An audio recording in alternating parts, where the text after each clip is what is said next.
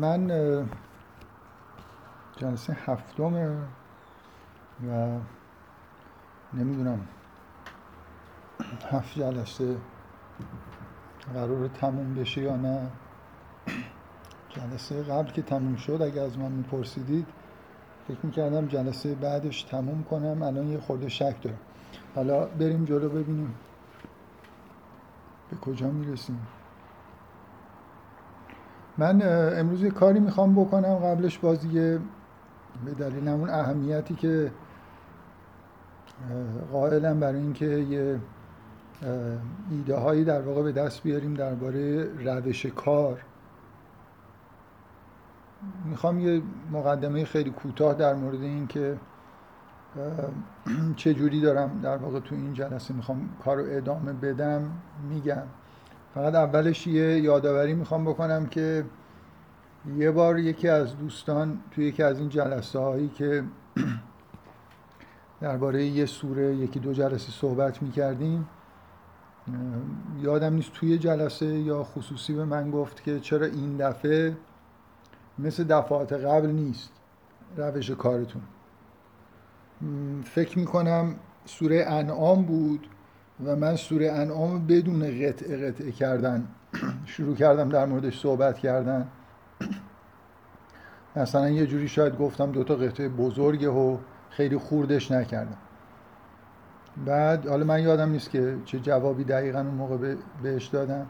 ولی فکر می‌کنم که جواب اینه که شما کلا توی مواجهه با متن خیلی وقتا برخوردتون بالاخره یه مقدار نحوه تحلیلتون برمیگرده به اینکه خود متن چه چیزی رو به آدم تحمیل می‌کنه. یعنی اگه سوره انعام واقعا حالا خیلی قطعات روشن و مشخصی نداره مثل یه مهاجه خیلی طولانیه اینکه من از قبل تصمیم گرفته باشم که هر جوری شده وقتی یه سوره رو مثلا دارم می‌خونم اینو حتما باید چند تا تیکه بکنم. و هر تیکه مثلا حدودا یه صفحه دو صفحه باشه و این حرفا خب این یه تحمیلیه که لزوما ممکنه بعضی جا خوب جواب نده. و من نکته ای که می‌خوام بگم اینه که مثلا شما الان اگه برخوردی که از همون روز اول من با سوره کهف کردم نحوه در واقع ارائه منو ببینید خیلی وقتا ارائه من ممکنه واقعا تطبیق داشته باشه با نحوه اینکه خودم چجوری در واقع سوره رو فهمیدم. و اینم برمیگرده که آدم وقتی سوره رو می‌خونه چه چیزی نظر آدم رو جلب می‌کنه. اون نکته روش شناسانه که می‌خوام بگم اینه. شما وقتی که یه می‌خواید درباره کلیت یه سوره یه نظریه‌ای بسازید ارائه بدید در واقع به نوعی چون ما می‌دونیم که در من دارم در هر متنی حالا صحبت نمی کنم دارم مورد صرفا سوره های قرآن دارم صحبت می کنم شما می‌دونید که همه سوره ها هر چی هست یه هدف واحدی داره. این با مثلا فرض کنید ادبیات و سینما و اینا تفاوت مهمیه. یعنی من می‌دونم که همه سوره ها بالاخره درباره توحیدن درباره خداوند و اسماع الهی هستند درباره معادن درباره نبوتن. این اصول کلی در همه مشترکه. یعنی برای همینه که من اصرار دارم میگم که شما صرف این که مثلا بگید که فلان سوره درباره توحیده یا درباره دعوت به تقواست خب اینا یه چیزای عمومی در همه سوره ها وجود داره و یه خورده باید نزدیکتر شد. من مجدد اینو تکرار می‌کنم که واقعا شما یه متن رو به طور کلی وقتی فهمیدید که انگار به یه جایی به یه بینشی به یه حسی برسید که اگر بخواید اون رو بیان بکنید احساستون این باشه که متن مشابه این تولید می‌کنید. یعنی از همین جور جاها شروع می‌کنید. مثلا شما یه چیزی درباره الان از کف تو ذهنتون بیاد بعد احساس بکنید آره منم اگه بودم همین داستان ها رو مثلا به همین ترتیب می آوردم بینش هم یه متنایی میذاشتم. تقریبا محال ما به یه همچین بینشی برسیم در این حد که بتونیم بازسازی کنیم در واقع متن به نوعی. ولی خب باید سعی کنیم تا جای ممکن به همچین احساسی نزدیک بشیم. نکته ای که من می‌خوام بگم اینه شما در سوره قرآن یه تمای مشترک که قطعا دارید. مثلا فرض کنید همین توحید و معاد و نبوت یه جوری تم مشترک همه سوره هاست تقریبا. توحید که قطعا هست معادم به نوعی اشارهایی بهش هست. حالا بعضی ها مثلا من اینو قبلا هم از علامه تبا نقل کردم که ایشون معتقد بود که از همه تک تک سوره ها همه معارف رو میشه بیرون کشید. و منتها حالا اینکه اول کدوم سریع بیان شده کدوم ها رو باید استنتاج بکنیم و جلو بریم یه خورده ممکنه تفاوت داشته باشه. بنابراین این تمای مشترک خیلی کمک نمی‌کنه. چه چیزی به من کمک می‌کنه برای اینکه اون نظریه رو بسازم؟ واقعا وقتی یه سوره رو می‌خونم به معنای واقع اگه سعی کنم بتونم ذهن خودم رو مقدار خالی بکنم و متن رو مثل اینکه با از یه نقطه صفر نگاه کنم بخونم میگم چه چیزی نظر منو جلب می‌کنه توی این سوره. یعنی یه بار که سوره کهف رو می‌خونم اگه از من بپرسن این ویژگیش چی بود با بقیه سوره ها چه فرقی داشت چه چیزی نظر منو جلب کرده همون نقطه شروع خوبیه برای خاطر اینکه مثلا از اونجا می‌تونم در واقع شروع بکنم نظریه سازی. برم ببینم این حسی که بهم دست داده اگه حس درستیه. اگه یه چیزی دیدم که انگار خاص این سوره است جاهای دیگه مشابهی نیست این یه نقطه شروع خوبیه برای اینکه یه نظریه رو شروع کنم لاغت ممکنه یه نفر سوره رو بخونه و یه آیه خاص که هیچ جا مشابهش رو ندیده یا حتی یه واژه خاص خیلی نظرش رو جلب کنه. بستگی به آدمش داره دیگه. اینکه نوع نگاهش نوع بر مواجهش با قرآن چجوریه.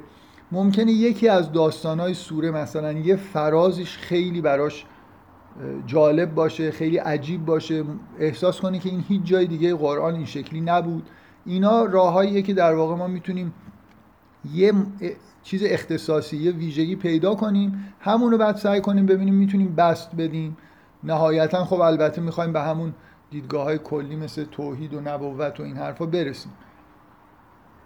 من در واقع تو جلسه اول نقطه شروعم می‌خوام یه دور الان کاری که ابتدای جلسه می‌خوام بکنم می‌خوام یه دور یه خلاصه یه جنبندی از کاری که کردیم انجام بدم. و برم سراغ از داستانا برم سراغ متنا. معنیش این نیست که درباره داستانا هیچ صحبتی نمی‌خوام بکنم ولی اگه امکانش باشه از یه جایی اصلا متن رو شروع کنیم. از اول اون قسمت هایی که میگم متن منظورم لابلای داستان است اون چهار قطعه ای که بین داستان قرار گرفته رو بخونیم و یه چیزایی در موردش در واقع سعی کنیم به اینجا برسیم که یه همبستگی و اتحاد بیشتری بین متن و داستان پیدا کنیم.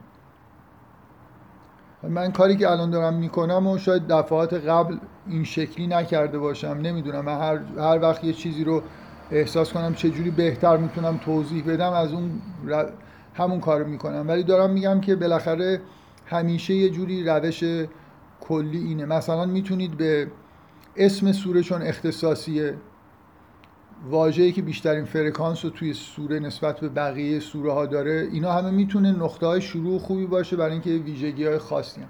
من سوره کهف و فکر کنم از اولین باری که خوندم تا همه الانم هم که می‌خونم چیزی که نظرم رو خیلی جلب می‌کنه و تو جلسه اولم فکر می‌کنم از همینجا اصلا شروع کردم اینه که لاقل سه تا داستان تو این سوره وجود داره که به شدت اختصاصی این سوره به نظر می‌رسن. داستان ها به شدت اسرارآمیزن و درباره انبیا هم نیستن. شخصیت هایی دارن. این در تو قرآن بگردید داستان این فرمی که مثلا در واقع یه جوری به همون معنایی که حالا ما توی عرف ادبی خودمون میگیم درباره اولیاست. در قرآن هم این واژه اولیا اومده.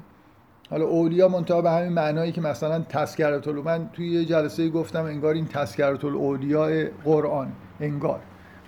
یعنی از آدمایی داره صحبت می‌کنه اصحاب کف پیامبر نیستن خضر پیامبر نیست ذوالقرنین پیامبر نیست ولی آدمای صالحی هستن. مخصوصا اینکه خضر به موسا داره درس میده و باعث رشدش میشه و موسا پیامبره یه جوری نظر آدم بیشتر جلب میشه که انگار ما داریم یه افرادی رو که پشت پرده هستن و معمولا نمی‌بینیم توی قرآن رو اینجا می‌بینیم. این برای من ویژگی خاص سوره کف بوده ویژگی های دیگه هم داره. منتها من از اینجا شروع کردم. از اینجا شروع کردم که اینجا سه تا داستان شگفتانگیز داریم. مخصوصا در دو تا از این داستان واژه عجبا به کار رفته مثل اینکه در حالی که در عین حالی که حالت انکار داره ولی داره تایید می‌کنه. اینو من بذارید توضیح بدم برای خاطر اینکه ممکنه بعضیا برعکس متوجه بشن. وقتی که خداوند به پیغمبر میگه آیا تو فکر می‌کنی که داستان اصحاب کف عجیبه؟ و معنیش اینه که تعجب نکنین عجیب نیست. این معنیش این نیست که از نظر من و شما این داستان شگفت انگیز نیست. خود این سوال نشون میده که زمینه ای وجود داره که مردم دچار شگفتی بشن. نه اینکه مثل اینه که یه نفر فکر کنه که به نظر میاد شاید اینو گفتم توی جلسه. یه نفر فکر کنه که اگه خداوند میگه که مثلا فرزند آوری زکریا و همسرش علیه حینون برای خداوند ساده است اون وقت معنیش اینه که این واقعا اتفاق ساده ایه اصلا چیز مهمی نیست. همه چیز برای خداوند ساده است. همه چیز برای خداوند هیچ چیزی برای خداوند عجیب نیست شگفتی نیست اگر از خداوند چیزی در واقع فعلی شما ببینید. و پیامبرم دعوت میشه به این که مثل اینکه دعوت میشه به آرامش که فکر نکن که اینجا اتفاق خیلی شگفت انگیزی افتاده. ولی همین نشانه رو شما توی سوره توی داستان موسی و خضر می‌بینید. اولش اون فتا که مثل ماست از ما یه مقدار قطعا وضعش بهتره شاید مثل اصحاب کهفه. فتا در ابتداش این در ادامه این آیه که خوندم براتون که یه بار خداوند میگه که این ماهی به راه خودش رو به دریا گرفت و اتخذ سبیله فی البحر سربا. ولی اون که داره تعریف می‌کنه میگه فی البحر عجبا. این دقیقا نکته اینه که اینا داستانایی که برای ما شگفتانگیز هستن. اینکه نباید دچار شگفتی بشیم بله اگر با توحید در حد نهایی در حد پیامبر آشنا باشیم شاید هیچ چیزی ما رو به شگفتی وادار نکنه. ولی اینا دقیقا همون نوع داستانایی که به شدت آدما رو دچار شگفتی می‌کنن بلکه اینا از شگفت انگیزترین داستانایی هستن که کلا به عنوان داستان حقیقی در قرآن لاقل شما می‌بینید. از حتی از معجزات پیامبران به نوعی شاید شگفت انگیزترن بنابراین همون تکرار واژه عجبا ما رو به این حس که با داستان عجیب در واقع مواجه هستیم میرسون. و اینکه توی این داستان اولیا هستن انبیا نیستن و این, این یه نقطه عظیمت نکات دیگه ای که من روش صحبت کردم تو همون جلسه اول درباره واژگان به طور خاص اینجا واژه رشد و اصلا مفهوم رشد. مثلا گاهی اوقات یه واژه ممکنه تعداد دفعات تکرارش زیاد نباشه ولی مرکزیت پیدا بکنه توی مفهوم یه سوره. بر اینکه نحوه استعمالش جایی که استعمال میشه اینا می‌تونه تاثیر بذاره توی اینکه به اصطلاح یه برجستگی پیدا بکنه. رشد در این داست... سوره اینجوریه. یعنی اصحاب کف میرن میگن دنبال رشدن. موسا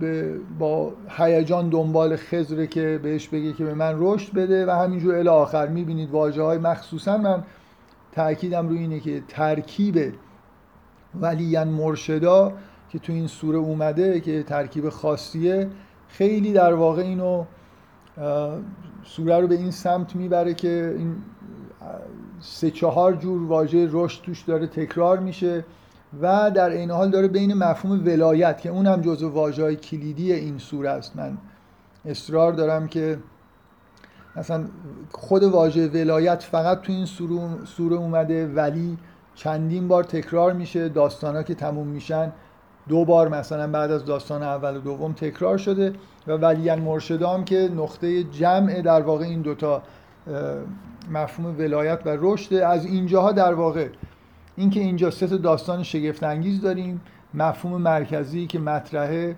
توی دو تا از این داستان ها رشده و از اسم سوره هم که خب بالاخره ویژگی هر سوره می‌تونه یکی از ویژگیاش اسمش باشه استفاده کردم. گفتم که میشه این داستان ها رو اینجوری مرتب کرد. که داستان اصحاب کف مثل شروع در واقع سیر اولیاست اینکه افرادی که ایمان آوردن بالاخره هر کسی که ایمان میاره یه حالت اعتزال و یؤمنون بالغیب داره و این خیلی شباهت داره به رفتن توی یه غار و بعدا از اونجا منتقل میشیم به داستان موسی و خز اونا درخواست رشد کرده بودن تو داستان موسی و خز اون هیجان رشد خواهی رو می‌بینیم و بنابراین طبعا از این روند باید حدس بزنیم و من یه شواهدی هم سعی کردم ارائه بدم که داستان زلغرنین مثل یه داستان انتهایی این رشد زلغرنین مثل یه خزر در واقع خیلی چیز به اصطلاح والا مقامه که حالا نشانه های متنیشو گفتم. بنابراین یه،, یه خطی توی یکی دو جلسه اول یه خطی توی سوره پیدا کردیم از این داستان ها چرا از اینجا من شروع کردم؟ فقط به دلیل اینکه تاثیر حسی که سوره روی من گذاشته اینجوریه.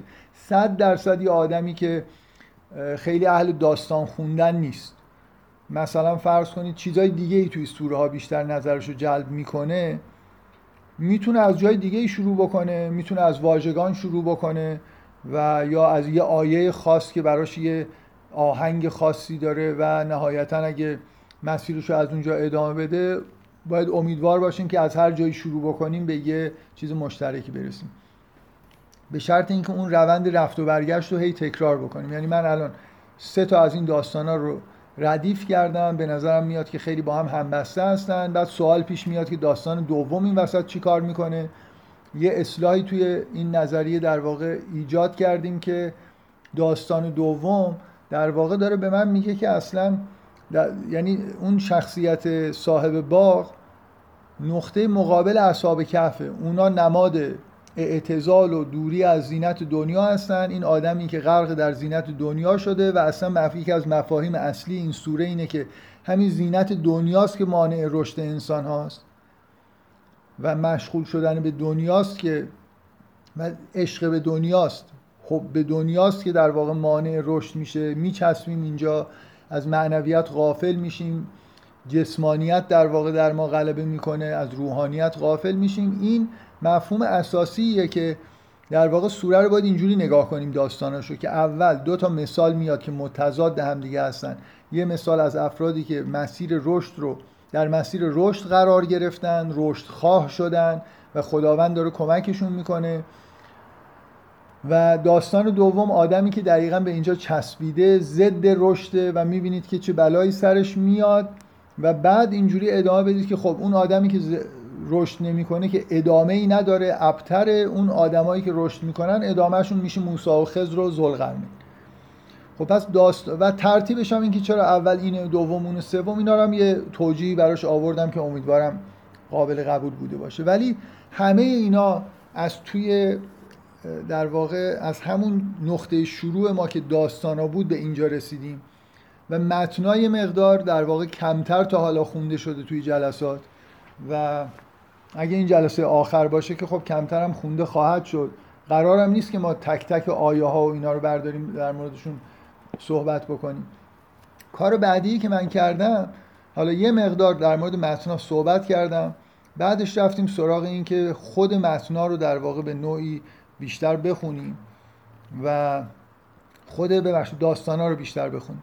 حالا بیایید یه خورده بریم سراغ متنا من داستانا رو که خوندیم من مخصوصا داستان موسا و خز رو خب فکر می‌کنم خیلی بیشتر از نزدیک اگه زمان بگیرید فکر می‌کنم حدود دو جلسه خز صحبت شده و یه نصف جلسه یه خورده بیشتر از نصف جلسه اصحاب کف این واقعا معنیش نیست که اصحاب کف جای صحبت بیشتر نداره ولی انصافا داستان موسی سوال برانگیزتره و فکر می‌کنم هر چقدر بخوایم وقت بذاریم رو اصحاب کف چند برابرش برای موسی بذاریم باز موسی خضر ابهاما و جای بحث بیشتری داره. اینو من اصلا اون جلسه اول گفتم که اصلا شاید هیچ داستانی در قرآن اینقدر سوال و در واقع موضوع برای بحث کردن درش پیدا نمیشه. از همون جلسه اول اگه اشتباه نکنم متنارم خوندیم و یه تمایی توی حداقل چهار تا تم مشخص توی سوره ها برجسته کردیم که بالاخره یه جوری در واقع موضوعات اصلی هستن که اونجا داره بررسی میشه. ولی بذارید در مورد موسی و خضر یه نکته ای که در واقع زیاد روش بحث شد اینه که خضر چطور؟ چون واقعا فکر می‌کنم اگه قبول بکنید. من یه چیز فراموش کردم بگم. تو جلسه اول درباره اسم ربم اگه اشتباه نکنم توضیح دادم. من الان یادم نیست گفتم یا نه. این فراوانی اسم رب رو تو جلسه اول کسی یادش هست که در موردش صحبت شده یا نه؟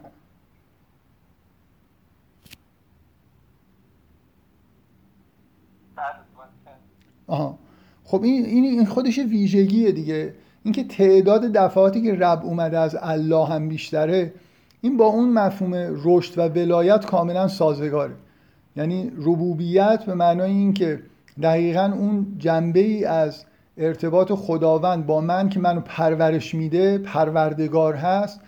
اینم تایید کننده اینه که اینجا مسئله رشد و پرورش و اینا در واقع مسئله اصلی سوره است. ببخشید من این جلسه تفاوتایی با جلسه قبل داره. اونم اینه که دوباره برگشتم از روی یادداشت و نوشته و اینا دارم می‌خونم. تکنولوژیم دوباره اومده پایین. حالا دلیل خاصی هم داره و اینه که یادداشتم و ممکنه پس و پیش خورده ببینم. توی متن که تایپ می‌کردم ترتیب بهتری در واقع اونجا جلوم بود. بگذاریم. توی توی داستان موسی اگه اگه رشد مفهوم اصلی سوره است خیلی مهم بود که به نظر من بجا بود که وقت بذاریم و این سوال رو سعی کنیم جواب بدیم که خزر چطور باعث رشد موسا داره میشه.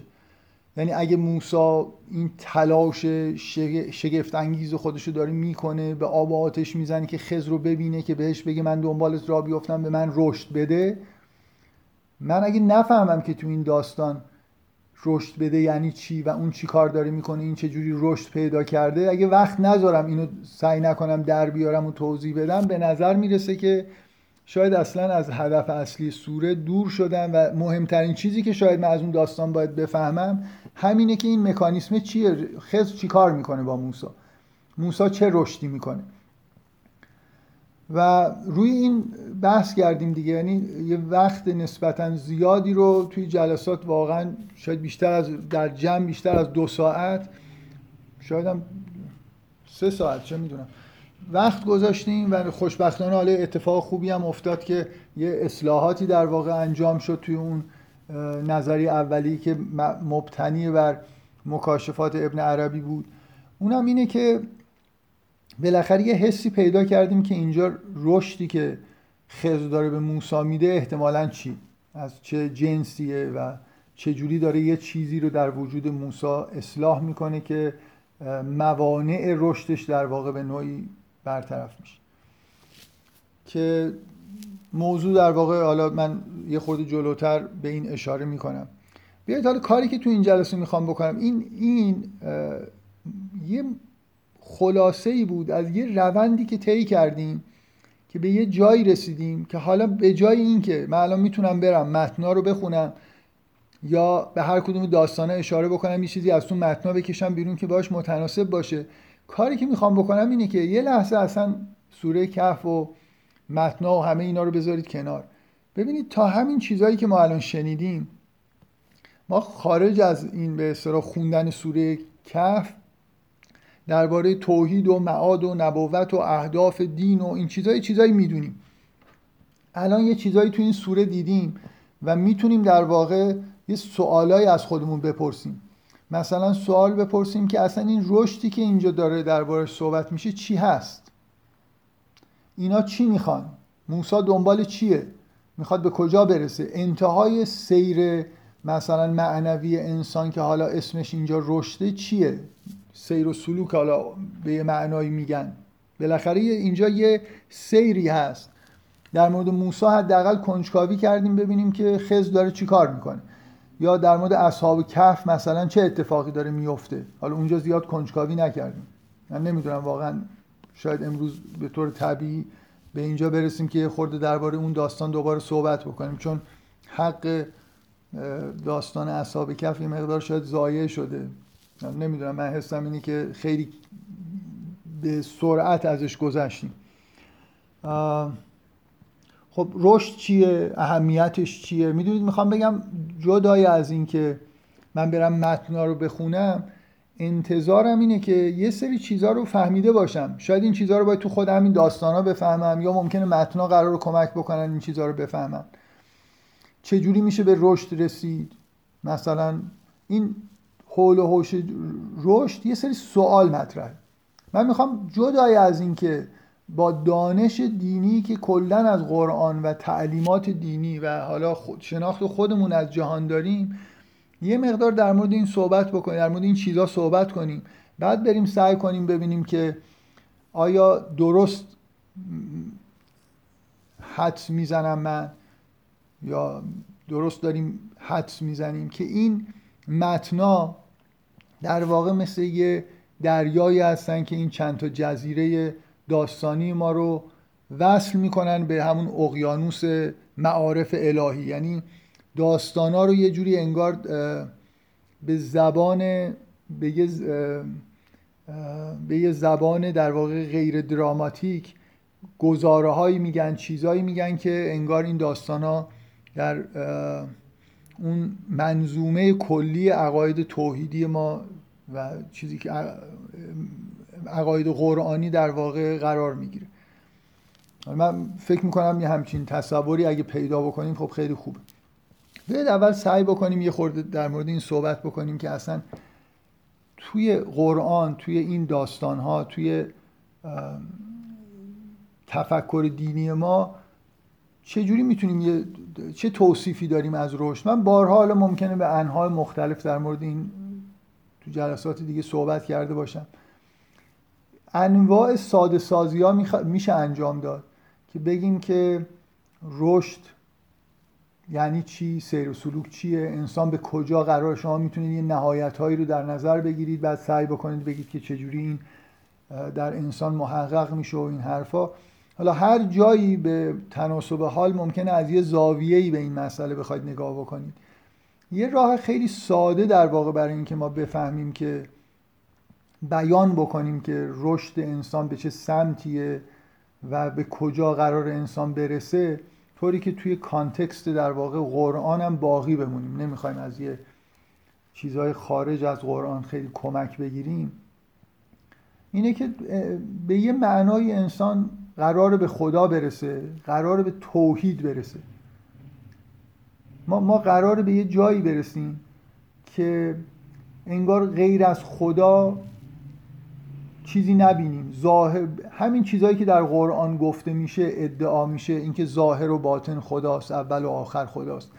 هر چیزی که در جهان هست در واقع چیزی به غیر از جلوه حق نیست و ما هم همینطور. ما خودمونم در واقع به عنوان جزئی از جهان به یه همچین بینشی باید برسیم و در واقع یه جوری جهان رو در خداوند حل شده ببینیم.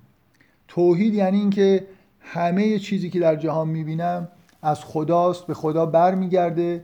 هر چیزی که در جهان اتفاق میفته اینا همه جلوه اسماع الهیه و از جمله اگه اینطوری در واقع نگاه بکنم باید به اینجا برسم که افعال من هم تطبیق پیدا بکنه با اون چیزی که خدا می‌خواد. خیلی اگه بخوایم با زبان ساده بیان بکنیم اینی که در ما می‌خوایم به اون مقامی برسیم که ابراهیم رسید که مسلم شد. مسلم یعنی اینکه تمام قلب و وجودش تسلیم خداست. هیچ کاری نمی‌کنه به غیر از کاری که خدا بکنه. اراده ابراهیم در اراده خداوند حل شده. چیزی نمی‌خواد و کار نه, نه می‌خواد و نه می‌کنه نه دوست داره بکنه غیر از اونی که خدا دوست داره خدا می‌خواد و خدا اراده می‌کنه که اون کار انجام بشه.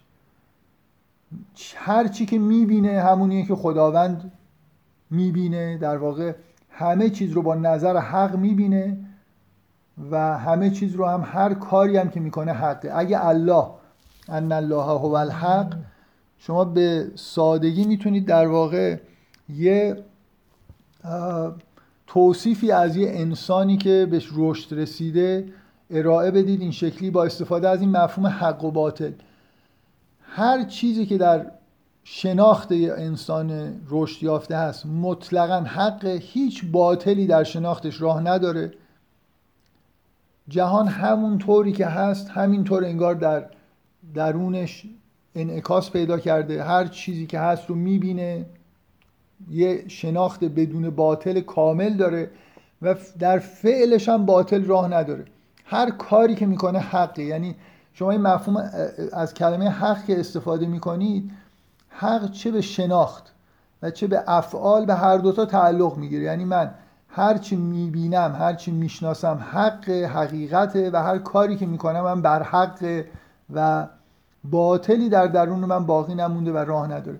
اگه این توصیف رو در نظر بگیریم می‌تونید بگید که کاری که خضر مثلا داره با موسی می‌کنه رو میشه با این توصیف اینجوری بیان کرد که از دوران کودکی به دلیل یه اتفاقایی که ناخواسته افتاده و حالا گناهان و اینا در درون موسی یه اعوجاجایی ایجاد شده یه باطلهایی راه پیدا کرده. مثل اینکه همون من اصطلاح موقعیت حل نشده رو که به کار می‌برم یا حالا شاید کلمه کامپلکس به یه معنایی نزدیکترین واژه روانشناسی مدرن برای همچین مسئله باشه یا واژه تروما رو مثلا به کار ببریم برای بعضی از وقایعی که برمون اتفاق میفته اینا مقاطعی هستن که ما به نوعی باطل در درون ما راه پیدا می‌کنیم یه اعوجاجایی پیدا می‌کنیم. یه جایی که نباید بترسیم ترسیدیم و دیگه انگار تو وجود ما یه ترسی باقی میمونه انگار از یه جلوه ای از اسم الهی رو توی یه زمانی نتونستم ببینم بنابراین یه جوری از یه چیزی دور شدن و اینا این باطل ها اگه رفت بشن اینا حالا یه اصطلاح قرآنی جراحت ها یه آیه‌ای در قرآن هست که میگه که شما در روز جراحت می... شب که میخوابید و یعلم ما جرحتم به نهار ما هر روز جراحت هایی بهمون وارد میشه. اشتباهاتی می‌کنیم اشتباهاتی می‌بینیم. یه چیزای غلط باطل هایی در درون ما راه پیدا می‌کنه که اینا همه جراحت خیلی که بمونه ممکنه عفونی بشه و کار به جاهای باریک برسه. با این حساب با حرفایی که جلسه قبل من گفتم میلیون ها جراحت در ما ممکنه وجود داشته باشه. حالا در داستان موسی و خضر می‌بینیم که خضر سه تا از این جراحت ها رو در واقع التیام میده و راه رشد موسی رو به نوعی داره باز می‌کنه. پس رشد ما اینه که به حق به معنای مطلق برسیم. چه در شناخت چه در عمل حل بشیم. این حالا مثلا یه اصطلاح خارج از قرآنش که عرفا وضع کردن و به کار می‌برن میگن فناع فلاح حالا بگید فناع فلحق این که انسان اصلا انگار در مقابل خداوند حل شده به این معنا که هر چی که مثل هر چی که می‌بینه انگار همونه اگه شما هر چیزی که می‌بینید همونه که باید ببینید مثل اینکه با چشم خدا دارید می‌بینید. و اگه هر کاری که می‌کنید همون کاری که باید بکنید انگار دست شما دست خداست. بنابراین شما حل شدید. حالا فنای فلا اونا اشارهشون به اینی که اصلا هوشیاری به این معنا که من خودم رو احساس بکنم به عنوان یه من مستقل در مقابل خدا اینا رو کم کم از دست میدم که خب در واقع این منبع بزرگترین منبع لذت برای بشر که این حس در واقع باطلی که باعث جداییش از خداوند میشه رو در واقع یه جوری از دست بده. این یه توصیفی از این که ما وقتی درباره رشد داریم فکر می‌کنیم در اون منتها به چی می‌خوایم برسیم؟ نکته مهم و اینکه اون کاری که مثلا خز داره می‌کنه به عنوان یه نمونه ای از اینکه چطور میشه یه استاد به شاگرد یه رشدی بده و اونجا رشد چه معنا داره اونم حالا در موردش صحبتی کردم. یه نکته ای که چندین بار توی جلسات فکر می‌کنم سوره نور تو جلسات آفرینش از این بحثا کم نکردم من تو این کلاس ها اینکه یه واقعیت هایی وجود داره. الان من این چیزهایی که گفتم خیلی حالت ذهنی دارن. خیلی انگار نمی‌دونم چجوری بگم. مثل اینکه رشد اینجوری که بهش نگاه می‌کنید خیلی به حس به هستی شناسی و مسائل وجودی واقعی ربط نداره ولی اینطوری نیست. یعنی این رشد وقتی اتفاق میفته این سیر از به اصطلاح کسرت به سمت وحدت وقتی اتفاق میفته که شما به معنای واقعی کلمه از جسمانیت دور بشید.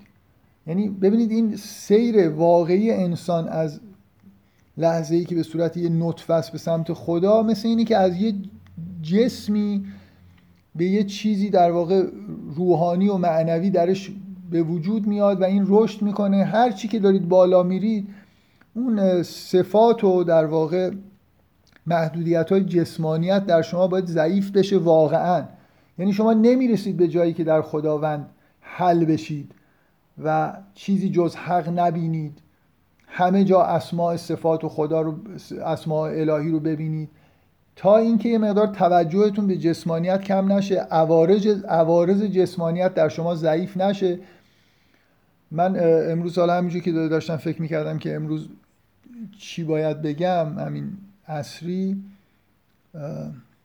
نگاه به این کاشیا افتاد و به نظرم رسید که به عنوان مثال بگم که کاشیا رو که من نگاه می‌کنم خیلی اسماع و صفات الهی رو به وضوح درشون نمی‌بینم. درخت رو که نگاه می‌کنم بیشتر می‌بینم. همینطور به چیزهای معنوی تر که نگاه می‌کنم راحت تر می‌بینم. نه اینکه کاشیای کف خونه من نتیجه مثلا فرض کنید به نوعی به اسماع الهی رب نداره. ولی این کجا تا مثلا فرض کنید مسائل معنوی اونا, اونا چقدر در واقع توشون ظهور پیدا می‌کنه. من این مثال برای چی دارم می‌زنم؟ اگه یه آدمی صبح تا شب در بند جسمانیت باشه به همین اجسام غیر زی شعور اطراف خودش در واقع محصور باشه و اینا رو دوست داشت. شما به هر چیزی که علاقه دارید به سمت همون کشیده میشید به همون توجه می‌کنید و این شما رو از توحید دور می‌کنه به معنایی. من نمی‌دونم الان چقدر توی سوره نور و داستان آفرینش این مسئله رو گفتم. می‌خوام این غافل نشیم از اینکه رشد معنای واقعی داره. مخصوصا من تاکیدم رو اینه. به معنای واقعی کلمه شما یه چشم دیگه ای پیدا می‌کنید. اون چشم دیگه ای که پیدا می‌کنید تیزبین و تیزبین تر میشه. گوش جدیدی پیدا می‌کنید. اون گوشتون چیزای بیشتری میشنوه. یعنی قوای شناختی به معنی همون طوری که یه نوجوان از یه بچه یک ماهه قوای شناختیش رشد یافته تره این مسیر رشد رو که شما ادامه بدید به جایی می‌رسید که چیزهای بیشتری ببینید باطن عالم رو ببینید. اینجوریه که در توحید غرق میشید. برای اینکه بینشتون تغییر می‌کنه دنیاتون تغییر می‌کنه. به معنای واقعی کلمه. این شکلی نیست که فقط مثلا فرض کنید من همینطوری توحید رو پذیرفته باشم و فکر کنم که با من می‌خوام با توحید زندگی کنم. یعنی در هر لحظه واقعا چیزی که مواجه هستم باش فقط خداوند باشه. این با روی کاغذ به نتیجه رسیدن جور در نمیاد یعنی کامل نمیشه. یه رشد واقعی وجودی در من تاکیدم اینه که رشد وجودیه. وجود شما از زمانی که به صورت جنین هستید کودک هستید نوجوان هستید اولیا آدمایی هستن که همینطوری از دوره نوجوانی و جوانی رشدشون قطع نمیشه. یعنی یه مسیر رشد اختصاص تا یه جایی. تا ده دوازده سالگی بیشتر آدما مشابه همدیگه جسمشون داره رشد می‌کنه یه سری چیزای مغزشون داره رشد می‌کنه قوه تخیل قوه استنتاج اینا پیدا میشه. از نوجوانی به بعد کم کم یه عده رشدشون ادامه پیدا می‌کنه یه عده ادامه پیدا نمی‌کنه. اونایی که رشدشون ادامه پیدا می‌کنه چشم های چشمم نمی‌خوام بگم چشم های دیگه ای لایه لایه پیدا می‌کنن گوش پیدا می‌کنن که چیزهای دیگه ای رو در واقع بشنون و این واقعیتیه که همینجوری قرار بوده اتفاق بیفته حالا. من یه بالاخره یه توصیفی از رشد ارائه کردم. حالا مفاهیمی که توی سوره توی اون بررسی داستان بهش رسیدیم به غیر از رشد مسئله ولایت ولی مرشد من احتیاج به ولایت دارم تا تحت ولایت الله. در واقع مفهومی که الان تو این سوره هست اینه که شما اگه ولایت الله داشته باشید رشد می‌کنید ولایت شیطان ابلیس داشته باشید رشد نمی‌کنید. این همون چیزیه که من توی یکی از جلسات گفتم که انگار سوره داره یه تعبیری از اون قطعه معروف قسم آیت الکرسی که الله ولی الذین آمنوا یخرجهم من الظلمات الی النور. و الذین کفروا اولیاءهم الطاغوت یخرجونهم من النور الی الظلمات. که این طاغوت در واقع ابلیس و ذریه در این سوره اینجوری در واقع بهشون اشاره میشه. شما ولایت غیر خدا داشته باشید به سمت ظلمت میرید به سمت نابودی میرید اگر ولایت الله داشته باشید به سمت رشد میرید. حالا ما تصورمون چیه؟ تصورمون اینه که برای اینکه بشر رشد بکنه چون ما خلق شدیم برای اینکه رشد بکنیم. تو این اصلا اومدیم تو این دنیا این دنیا محل مهد ماست گهواره ماست. قرار رشد بکنیم به جایی برسیم. چجوری قرار این رشد اتفاق بیفته؟ با ولایت الهی. ولایت الهی رو از کجا بیاریم؟ در واقع سوال دوم اینه که چجوری باید رشد بکنیم؟ حالا رشد فهمیدیم حدودا چیه چقدر مهمه؟ باید با پذیرش ولایت الهی رشد بکنید. باید تحت سرپرستی خدا باشید نه تحت سرپرستی شیطان. چجوری ولایت الهی رو در واقع بهش می‌رسیم؟ از طریق انبیا. یعنی جواب قرآن. از طریق عقل تا حدودی یه چیزایی می‌فهمیم ولی تاکید در متون دینی از جمله قرآن اینه که خداوند یه جریانی از ارسال مرسلین و بعثت انبیا در طول تاریخ ترتیب داده تا از این اولیایی که در پشت پرده بودن افرادی در واقع انتخاب شدن اومدن جلوی پرده ما رو دعوت کردن به ما دستورالعملایی دادن شریعت دادن. شما با پذیرش دین و شریعت به نوعی تحت ولایت الله قرار می‌گیرید. من جلسه قبل روی این نکته تاکید کردم که شما وقتی که داستان موسی و خضر رو می‌خونید احساستون الان یه سوال می‌تونه این باشه که نوع بر نوع رابطه موسی و خضر از نوع رابطه این که خضر به موسی بگه این کارو بکن و اون کارو نکن نیست. بنابراین اگه انبیا اومدن به من گفتن که شریعت دادن یه امر و نهیایی کردن من همه مسائل اخلاقی و شرعی و همه رو رعایت بکنم به نظر میاد که رشد احتیاج به یه چیز دیگه ای داره. اونو از کجا بیارم؟ آیا باید هر کسی بری استاد خصوصی بگیره؟ من فکر می‌کنم این نکته ای که جلسه قبل گفتم در جواب این سوال خیلی مهم بود و تعجب کردم که توی گروه بعضیا پرسیدن که از این تفسیری که برای داستان موسی و خضر و نحوه ارشاد موسی توسط خضر توی جلسه پنجم و ششم گفته شد چه نتیجه گرفتیم و به چه دردمون خورد؟ اصلا من, من فکر می‌کنم چیزی که آخر جلسه قبل گفتم مهمترین چیزی بود که تا حالا گفتم. اونم اینه که اگه شما این تعبیر رو بپذیرید و یه خورده برگردید به عقب تو خود همون متن نگاه بکنید نکته اینه که ما ارسال انبیا از اول که شروع شده ختم شده به اینکه کتابی در دست ما قرار بگیره.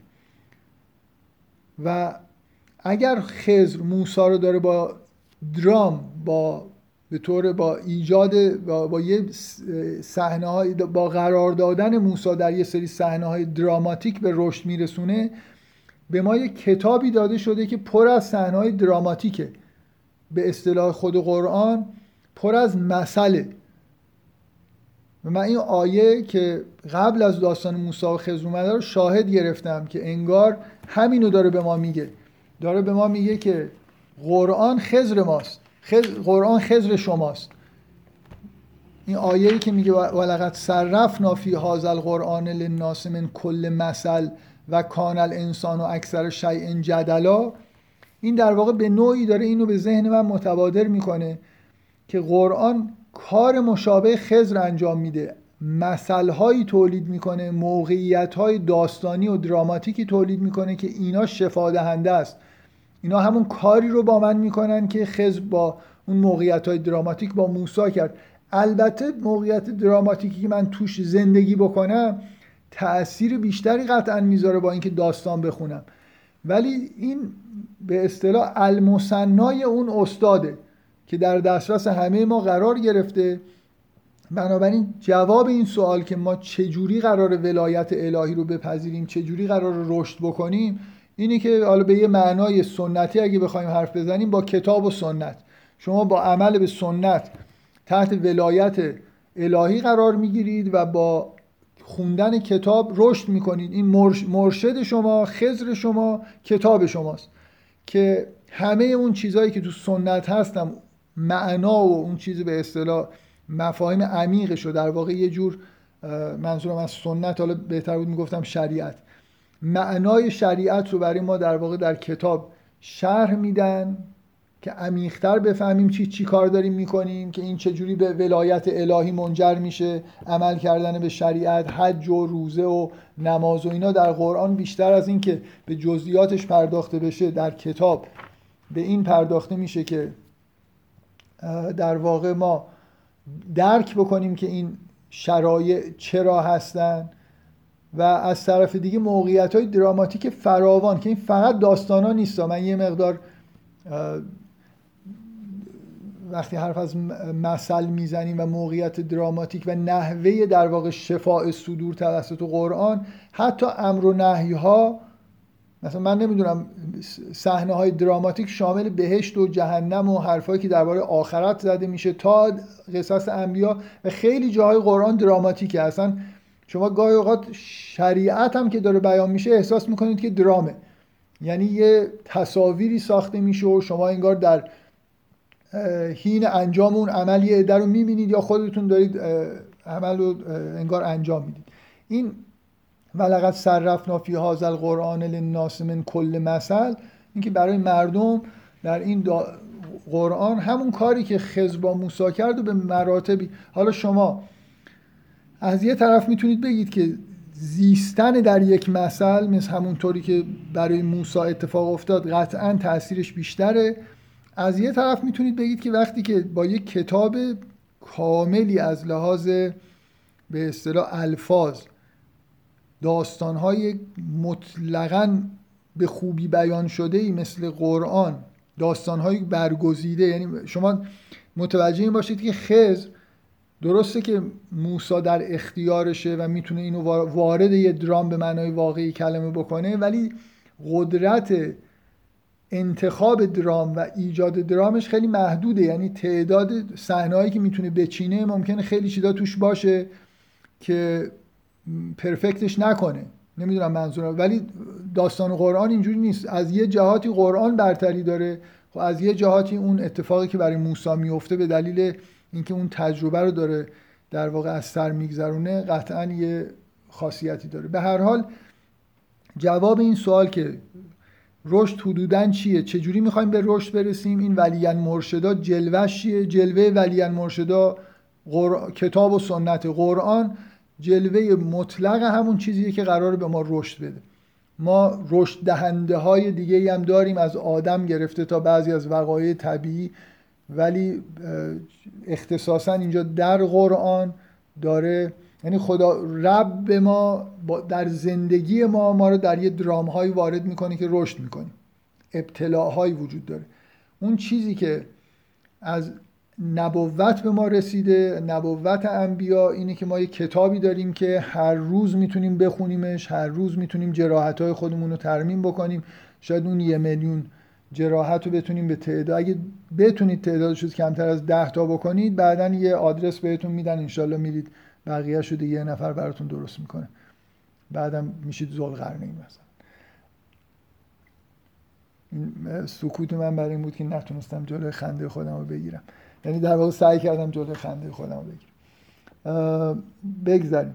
حالا یه نکته دیگه بگم. پس الان می‌خوام بگم که یه مقدار اگه بذار بگم دارم چی کار گفتم که این جزایر رو می‌خوایم وصل بکنیم به معارف قرآنی.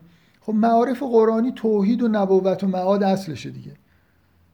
الان یه جوری دقت کنید بدون اینکه واقعا تلاش خاصی کرده باشم این مفهوم رشد و اون چیزی که توی داستانا بود به توحید و نبوت خیلی واضح ربط داره و توی متنا هم که حالا بریم بخونیم همینا رو داره به ما میگه. یعنی در واقع این متنا رو در داستانا رو ربط میده به همون معرفت هایی که ما باش آشنایی داریم. معاد می‌خوام در مورد معاد صحبت بکنم و بعد بریم واقعا شروع کنیم متنا رو یه مقدار از یه جای شروع بکنیم به خوندن. ببینید من این نکته ای رو مدام گفتم. اخیرا یه بار دیگه همینطوری داشتم فکر می‌کردم شاید بعد از جلسه اول. به نظرم اومد یه مثالی بزنم. یادم نیست این مثال کی به ذهنم رسیده ولی فکر می‌کنم تا حالا تو جلسات هیچ وقت در این مورد از این مثال استفاده نکردم. بارها و بارها من این نکته رو گفتم که در توجیه فرازهای سوره این که یه مجموعه آیات توحیدی مثلا درباره خلقت انسان و طبیعت و همین آیات توحیدی میگن معلومه دیگه. اینکه آیات خداوند در طبیعت در نمی‌دونم وجود شما اینا رو گاهی اوقات قطعه های میاد. اینا احتیاج به توجیه چندان مستقلی ندارن. یعنی من می‌دونم که همه سوره همه قرآن در خدمت توحیده و بارها اینو تاکید کردم که قطعه هایی که درباره معادم هست همینطوری. یعنی اگه یه سوره ای باشه هیچ اشاره ای به معاد نشه تبدیل به ویژگی خاص میشه که باید یه خورده در موردش صحبت بکنم که چرا اشاره به معاد نشده و احتمالا متوجه بشم که یه جایش مربوط به معاد من توجه نکردم. حالا نکته اینه که بنابراین الان می‌خوام بگم در متنای لابلای این داستان ها شما قطعا باید انتظار داشته باشید معاد رو ببینید. ولی حالا من مثالی که می‌خوام بزنم یه خورده در مورد اینه که شاید یه ذره اینو حس و حالش رو بیشتر بکنم. شما یه لحظه فکر کنید. واقعا خودتون رو بذارید جای یه آدمی که محکوم به اعدام شدید خدایی نکرده. و الان شب آخر صبح ساعت 6 قرار ببرن شما رو اعدام بکنن. تمام شواهد ذهنی شما مطلقا نشون میده که هیچ راه نجاتی نیست و صد درصد اعدام خواهید شد. اصلا فکر کنید در رویا هم به عنوان آدم مؤمن یه فرشته ای اومده به شما گفته که فردا ساعت 6 منتظرت است. می‌خوام بگم این امداد الهی اینا هم دیگه می‌دونید که در کار نیست و هیچی تمومه دیگه. الان ساعت مثلا ده شبه شما فردا ساعت 6 صبح انشالله توسط ملائکه منتقل میشید به جای دیگه. هشت ساعت وقت دارید و قرآن دستتون رو دارید می‌خونید. واقعا فکر می‌کنید اگه ساعت آخر عمرتون باشه قرآن دستتون بگیرید کجاش بیشتر به نظرتون جالب می‌رسه و با ولع بیشتری می‌خونید؟ من حاضرم شرط ببندم که نظرتون جلب میشه ببینید که این پروسه مرگ توی قرآن چه چیزایی در موردش نوشته شده. بعد از اینکه مردید چی میشه؟ صحنه بعدی که قرار ببینید شیش صبح به بعد چیه؟ وقتی که از قبر بیرون میاید چه چیزایی نوشته توش؟ بعدم بهشت و جهنم چه شکلیه؟ یعنی وقتی دنیاتون تموم بشه خود به خود اون قسمت هایی از قرآن که داره درباره اون دنیا اون ور آب صحبت می‌کنه اون ور پل داره براتون صحبت می‌کنه وقتی از پل مرگ رد شدید براتون جذابتره. یعنی من می‌خوام بگم اگه قرآن یه نفر می‌خونه و قسمت هایی که به بهشت و جهنم می‌رسه خیلی براش کنجکاوی برانگیز نیست. اینه که شاید زیاد توجه ما معمولا توجهمون نسبت به دنیا بیش از حدیه که باید باشه. زینت الحیات دنیا خب بالاخره زینت داده شده دیگه چیکار کنیم؟ چیزی که در واقع در مورد آخرت هست توی قرآن اگه واقعا اهل آخرت باشید به بعد از مرگ خودتون فکر کنید کنجکاوی پیدا می‌کنید و اینا خیلی خیلی آیه های مهم و جالبی میشن برای شما. من نکته ای که می‌خوام بگم اینه که اگه دقت بکنید تا الان همش درباره قسمت های دنیایی این سوره صحبت کردیم. چون احتمالا برامون جالب تره دیگه. مثلا اولین جایی که رفتیم صحبت کردیم درباره اون قسمت بهشت و جهنمش و قسمت محشرش و اینکه چجوری چه اتفاقایی میفته اینا از قبر در میان و این حرفا اینا رو زیاد انگار توی متنا بود البته تو داستانا نبود و داستانا هم خب مثلا یه وقایع دنیایی رو داشت توصیف می‌کرد. من مثال برای من چیزش اینه که شما حتی تو این داستانا یه مقدار انصافا داستان اصحاب و کف جا نداشت که بیشتر به جنبه آخرتی که اونجا منظور نظر هست توجه بکنیم. یه مقداری بالاخره به عنوان نشانه از بعثت هم به این جریان نگاه شده. خلاصه حالا من حرفم اینه اگه اهل آخرت بشیم اگه واقعا باورمون بیاد که این دنیا و رشدی که تو این دنیا قرار بکنیم که موضوع اصلی این سوره هست اینا همه در خدمت اینه که در اون دنیا چه اتفاقی برای ما بیفته. ما یه ابدیتی جلومون هست یه مدت بسیار کوتاهی تو این دنیا هستیم و بعدش قراره به اون اب... کنجکاوی اصلی ما باید نسبت به اون ابدیت باشه. اگه یه نفر روز به روز بیشتر به ابدیت خودش فکر بکنه کمتر به دنیای خودش فکر بکنه شاید در یه مقاطعی احساس بکنه که چرا قرآن اینقدر بیش زیاد در مورد دنیا صحبت کرده کمتر درباره اون دنیا صحبت کرده که جوابش اینه که تا وقتی من تو این دنیا هستم باید بدوم رشد بکنم و حالا اینکه اون دنیا چه اتفاقی برام میفتم مهمه گاه گداری می‌خوام بگم این قرآن برای اقامت ما در این دنیا داره برنامه میده ما رو می‌خواد هوشیار بکنه از جمله اینکه به آخرت فکر بکنیم. ولی اینکه همش در واقع به فکر آخرت ما باید همش به فکر رشد خودمون تو این دنیا باشیم. و یکی از جنبه های رشد ما اینه که دل از دنیا یه مقدار ببریم که اون در واقع به وسیله همون آیات آخرتی انجام میشه.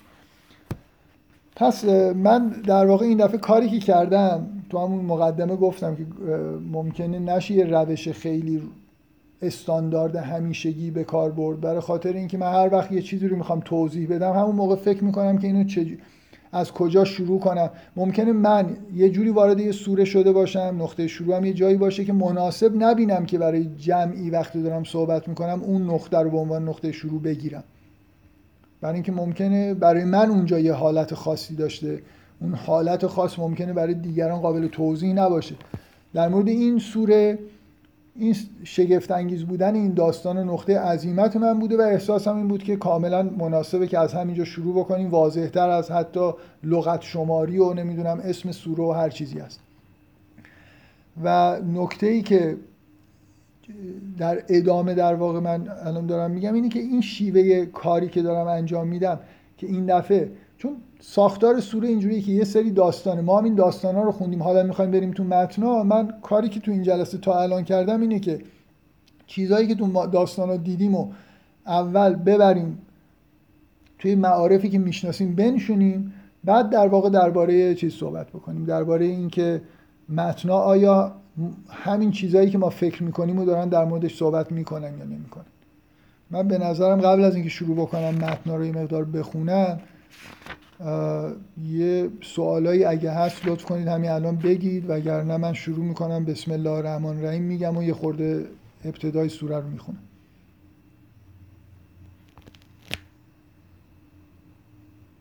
خب هیچ سوالی بسیار خب سکوت علامت رضایت انشاء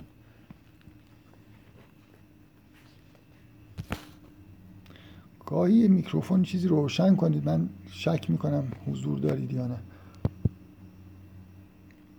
یه نفر یه علامتی به من بده که علامت خیلی خوب. مرسی خیلی من. بسیار خوب. خب یه خورده من عادت ندارم دیگه. همیشه همینجوری تنهایی نشستن و صحبت کردن. با فرض اینکه ممکنه یه دفعه شما غیب شده باشید و من برای هیچکی دارم صحبت می‌کنم. بعد اگه به این مهارت برسم که دیگه خیلی خوبه. هر وقت دلم بخواد یه ضبط صوت روشن می‌کنم و یه جلسه برگزار می‌کنم. به هیچ کس هم دیگه نیاز ندارم. آپلودش هم نمی‌کنم دیگه. کاملا خودکفا میشه. خودم میگم خودم میشنوم. پیاده سازی می‌کنم خودم می‌خونم. خب بذارید اوایل ببینید بسم الله الرحمن الرحیم. الحمدلله الذی انزل علی عبده الکتاب ولم یجعل له عوجا. من می‌خوام اگه اگه از این حرفایی که من زدم به این نتیجه رسیدیم که اصلا این این سوره تا اینجا که ما فهمیدیم دعوت به ولایت قرآنه در به معنای دعوت به ولایت الهی از طریق قرآنی که درش عوجی نیست. عوجی نیست یعنی اینکه همون طوری که در واقع من من و شما عوج داریم در وجود ما عوج اعوجاج به وجود اومده قرآن کتاب حقه که هر چیزی رو همون طوری که هست بیان می‌کنه. اون موقعیت های دراماتیکی که ما توش قرار گرفتیم و اعوجاج پیدا کردیم جاهایی بوده که درست نفهمیدیم و ظهور اسماع الهی رو و اون نگاه حق به اون موقعیت رو درک نکردیم. دچار اعوجاج شدیم. قرآن همه چیز رو همون که باید ببینید به ما نشون میده و همون طوری که اسماع الهی رو باید در واقع جلوش رو ببینید به شما نشون میده. بنابراین همه اعوجاج های شما در این امثال و در واقع احکام قرآن به نوعی برطرف میشه. این اعوجاجات در باید و نبایدهای ما هم هست فقط در شناخت های هستی شناسانه ما نیست. یعنی من در اثر مثلا فرض کنید گناهانی که کردم یا حب دنیا یا فلان و فلان به این نتیجه رسیدم که با مثلا یه احکامی تو ذهنمه که آدم باید اینجوری بکنه آدم باید اونجوری باشه و اینا رو هم قرآن تصحیح می‌کنه. یعنی قرآن تصحیح کننده توحید نظری و عملی ماست کلا. خب آیه, آیه خوبیه. می‌خوام بگم واقعا اگه این حسی که از سوره گرفتیم درسته اینکه شروع در واقع با معرفی قرآن با صفت لم یجعل له عوجا شروع جالبیه. من لینذر بعثا شدیدا من لدنه و یبشر المؤمنین الذین یعملون الصالحات ان لهم اجرا حسنا. اینکه قرآن غیمه و میشه در واقع شما به قرآن تکیه بکنید. در قیام خودتون به قرآن تکیه بکنید و من می‌خوام این آیات و همراه با ترجمهش داشته باشم که اگه لازم شد ترجمه بخونم براتون. و اینکه در ابتدا همون طوری که به نظر من در خیلی از جاهای قرآن هست و در سوره های دیگه هم می‌بینید از ابتدا ما در واقع این نظیرن و بشیرن رو می‌بینیم و منتقل میشیم. کتابیه که اینجوری بخونید. کتابیه که می‌تونه باعث رشد من بشه. چون اگه رشد نکنم کارم به جاهای بد می‌رسه. اگه رشد بکنم اجران حسنا می‌گیرم. ماکسین فیه ابدا اما اولین آیه بحث انگیزی که جدای از این توضیحاتی که من دادم الان باید دربارش صحبت بکنیم که تا حالا فکر می‌کنم هیچ صحبتی نکردیم اگه اشتباه نکنم. یه دفعه میگه و ینذر الذین قالوا اتخذ الله ولدا از بین کسایی که باید انذار بشن یه عده مشخص میشن. اونایی که گفتن که خداوند فرزندی گرفته. بعد میگه ما لهم به من علم ولا لآبائهم کبرت کلمتا تخرج من افواههم یقولون الا کذبا نه خودشون نه پدراشون علمی ندارن نسبت به این موضوع و یه حرف بزرگی در واقع از دهانشون خارج شده که به جز دروغ نیست این اشاره برای چیه؟ چرا یه دفعه اینجا این موضوع مطرح شده؟ در واقع طبق عرف قرآنی ما باید اینجوری بفهمیم که این اشاره به مسیحی هست. کسایی که در قرآن متهم به اتخاذ ولد هستن بیشتر مسیحیان حالا ممکنه اوزایر رو هم به عنوان پسر خدا گرفتن ولی بیشتر آدم ذهنش سمت مسیحی ها میره وقتی که حرف از اتخاذ ولد هست میشه اینو اینجوری تعبیر کرد که این به طور کلی اتخاذ ولد اشاره به شرکه ولی خب دلچسب نیست. بذارید یه جوری ربطش بدیم به این که بذارید به دو تا نکته من اشاره بکنم. شاید مسئله رو حل بکنم یکی اینکه بعدش به حضرت رسول میگه فلعلک باخ اون نفس که علی آثارهم. لم یؤمنو به هذا الحدیث اسفا. آیا اینطوری نیست که در زمان پ... شما یه لحظه برید زمان پیامبر. دو تا نکته خیلی مهم وجود داره. یک اینکه نزدیکترین دین به دین اسلام که در خود قرآن نزدیکترین پیروان بین پیروان ادیان نزدیکترینشون مسیحیان که هنوز مثل یهودی ها دچار اعوجاجات غیرقابل برگشت نشدن. البته این مسئله دور شدنشون از توحید تا حدودی مشکل ایجاد کرده. ولی می‌بینید در قرآن که آدمای خوبی هم بهترن از یهودی ها اینجوری به نظر می‌رسه. بنابراین اینکه نزدیکترین آدما به اسلام مسیحی ها هستن طبعا شما اگه جای حضرت رسول در اون زمان بودید و یه همچین دعوت توحیدی رو شروع می کردید بیشترین کسانی که می‌شد امید داشت که به اسلام گرایش پیدا بکنن و ببینن اینم توحید این دینیه که مسیح رو داره بهشون معرفی می‌کنه. حتی شاید بهتر از انجیل داره مسیح رو معرفی می‌کنه. درباره مریم صحبت می‌کنه درباره بنی اسرائیل صحبت می‌کنه. کلا اینجوریه که باید یه حستون این باشه که این باید در بین مسیحی ها شاید این دین مؤمنینی پیدا بکنه. این یه نکته. نکته دوم این که مسیحی ها بسیار زیادن. مسیحی ها قدرتمندترین نیروی نظامی دنیا که روم باشه مسیحی شده. مسیحی ها یه جوری دنیا رو گرفتن. بنابراین مسلمون شدن مسیحی ها خیلی خیلی می‌تونه نکته مثبتی باشه. و آیا اینطوری نیست که این اشاره به مسیحی و صحبتی که با پیغمبر میشه فلعلک باخ اون نفسک علا آثار هم لم یؤمنو به هذا الحدیث اسفا تأسف پیامبر از اینکه مسیحی ها ایمان نمیارن اگر مسیحی ها چون غالبا میگن که این علاقه پیغمبر به مشرکین قریش و اینا برای اونا بود که خیلی تأسف می‌خورد. ولی در ادامه اون چیزی که بالا اومده علا آثار هم بیشتر به ذهن آدم خطور نمی‌کنه که اینجا مسئله اینه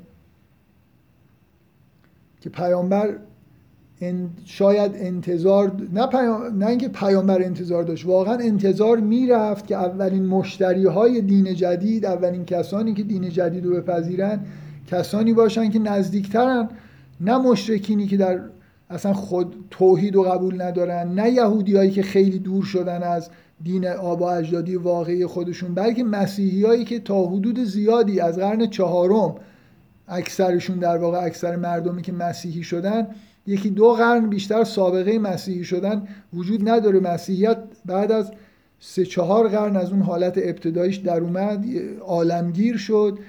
هم خیلی مهمن برای خاطر اینکه دنیا رو گرفتن هم خیلی نزدیکترن. بنابراین منحرف شدن و پیامبر فکر می‌کنه که پیامبر و همه کسایی که اون موقع هستن خیلی تمایل دارن که اینا ایمان بیارن و تأسف می‌خورن که چرا ایمان نیاوردن و اینجا پیامبر داره. به نوعی بازخواست میشه که تو چرا اینقدر جان خودتو انگار داری برای ایمان آوردن اینا میدی اینقدر تأسف می‌خوری از برای خاطر اینکه اینا ایمان نمیارن.